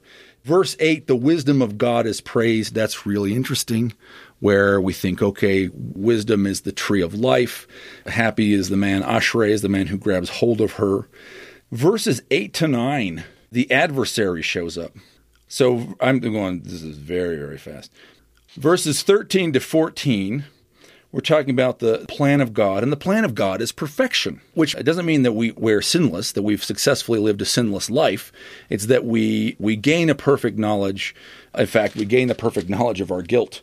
That we're not covered. We need to be covered. We need to be covered with a robe of righteousness. And that's really interesting if, because if righteousness is a stand in, and I think it is in a lot of these texts Like for a code word? Melchizedek, Yeah. Then it's a code word. Then we're then you're saying, "Oh, being covered with the robe of Melchizedek." Verse 15, hey, everyone's got to pass through the first death into life. You pass into life. We saw that in Matthew 7, passing into life, and appear before the judgment seat of the Holy One of Israel. That's exactly the scene there. We're before the throne, right? Uh, we're before the throne and we're receiving our judgment uh, and be judged according to the holy judgment of God. So now, verse 18 and those who succeed, the righteous, the saints, inherit the kingdom of God, which was prepared for them from the foundation of the world. So again, it's inheriting the kingdom. That's, the, that's exactly the story of Matthew 5, 6, and 7. And they're at the throne of God, they're standing at the foundation stone as we conceptualize this verse. we don't even think about that in the West about the foundation stone. But if if you and I lived in 650 BC and we said things like gate and foundation stone and the robe of righteousness, mm. I mean, we'd just, especially if we were in Lehi's tradition, I think there was a distinction there. There were probably, like you said, different views. But in Lehi's camp, he would have said, we're totally talking temple. Yeah. Let me I mean- come back and throw out some other. Yes, absolutely. So, by the way, read the Psalm of Nephi, the end of Second Nephi 4. Lehi's dead. And the language Nephi uses to console himself is all this language. God, encircle me about in the robe of your righteousness. Keep me in the right road. I want to go build on the rock. Let me get through the gate. Don't let my enemies assail me. It's this. This is what we're talking about. Yeah. Um, even I think more striking, uh, Second Nephi two. I don't have it in front of me when Lehi is exhorting his bad sons. Okay, Laman and Lemuel, and of course they have their perspective too. We get various reminders in the Book of Mormon that there's a different side of this story that the Lamanites hand down to their children that we was robbed. Okay, but from Nephi's point of view, the sons who did not obey, the exhortation to them in Second Nephi two is is liturgical. Awake, arise out of the dust. We're talking about Adam, who was created in the dust. Arise out of the dust. Put on the clothing. Come forth out of darkness into light and be men, men being Adam. Again, this language, when Nephi is exhorting even his bad sons, suggests that they knew this. That one of the reasons why it was a, it's such a tragedy to have lost Laman and Lemuel is because they were initiates, they were shalems, they were perfected, and they fell. Which is a warning for all of us. Yeah. And by the way, you know, they, their hearts were set upon the riches of home. Is, is, as far as we can tell, basically the problem with Lamb, or you know, they wanted to rule. Sort of Yeah. the two problems we have with those guys. Yeah. Verse twenty-eight. Counsel. I mean, just counsel. that word. Count. Okay, so this is like a whole other conversation, and maybe we'll come back and talk about Isaiah five and six one time. But council, the word in Hebrew is etzah, which looks very much like the word etz, which just means tree or piece of wood, but it has an ah on the end, which makes it feminine. So etzah council looks like the tree woman, which again at this point your ears should be burning when we say this stuff. So when in verse 28 he's talking about oh the cunning plan of the evil one, the the foolishness of men when they're learned they think they are wise and they hearken not to the counsel of God. To be learned is good if they hearken unto the counsels of God. Verse 30 Woe unto the rich. Why? Because treasure is their God. They violate the covenant. They worship mammon rather than worshiping God. Now, I completely understand if at this point you're saying, Dave, this kind of feels circumstantial. It's good. But okay, here's where it gets like on fire. So, verse 30 to 38. Jacob starts a series of woes. Woe unto the rich, woe unto the deaf, woe unto the blind, woe unto the uncircumcised, to the this is my favorite, woe unto the liar, for he shall be thrust down to hell.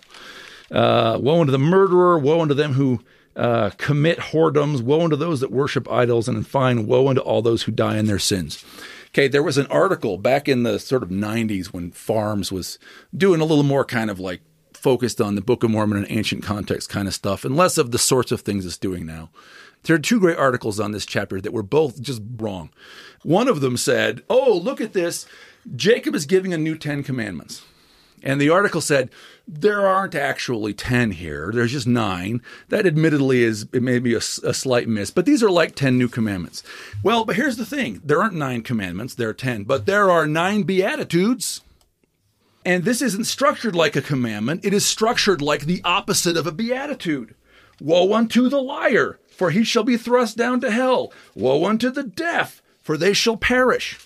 So if you are if you are a shalem, if you are one of the wise, and Jacob is saying this to you, and you hear a recitation of nine with this rhythm, I think what you're hearing is him weaponizing the Beatitudes.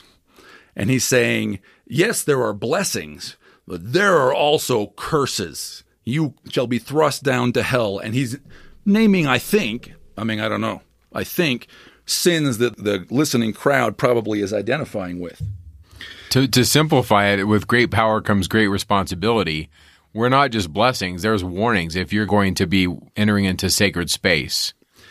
A hundred percent. And the fact that what I think that what we're seeing here, it doesn't even look like commandments. It looks like negative beatitudes, which which anyone could hear and be like, yes, woe unto the liar.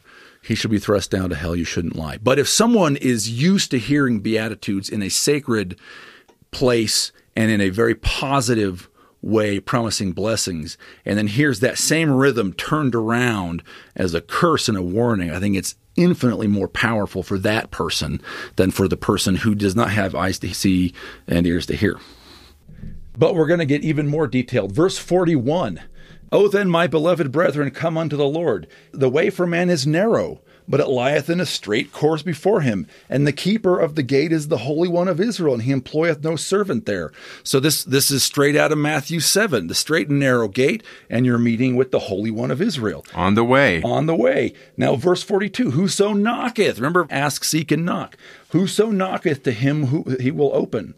And to the wise and the learned, and they that are rich and are puffed up because of their learning and their wisdom, yet he despise them, and they'll cast them away. And there's irony there, right? Because we know that the blessing of entering in is to become truly wise. But he's already said back here in verse 28 to be truly wise requires you to hearken to counsels of God. These guys don't hearken to the counsels of God, and therefore they are not truly wise, whatever you may think of them, and they'll be cast away. Verse 43, and it's not that he dislikes the uh, the idea of wise here. The things of the wise and the prudent shall be hid from there forever. He still values wisdom.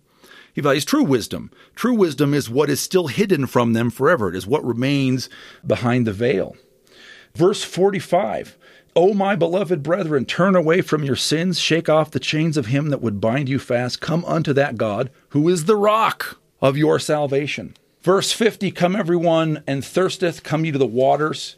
Come with, buy wine and milk without money, without price. And this is to your point, Mike, and you're saying something very shrewd, is that in some in some of the accounts, including this one, the feast seems to be in the end. And I think that's what we're seeing here.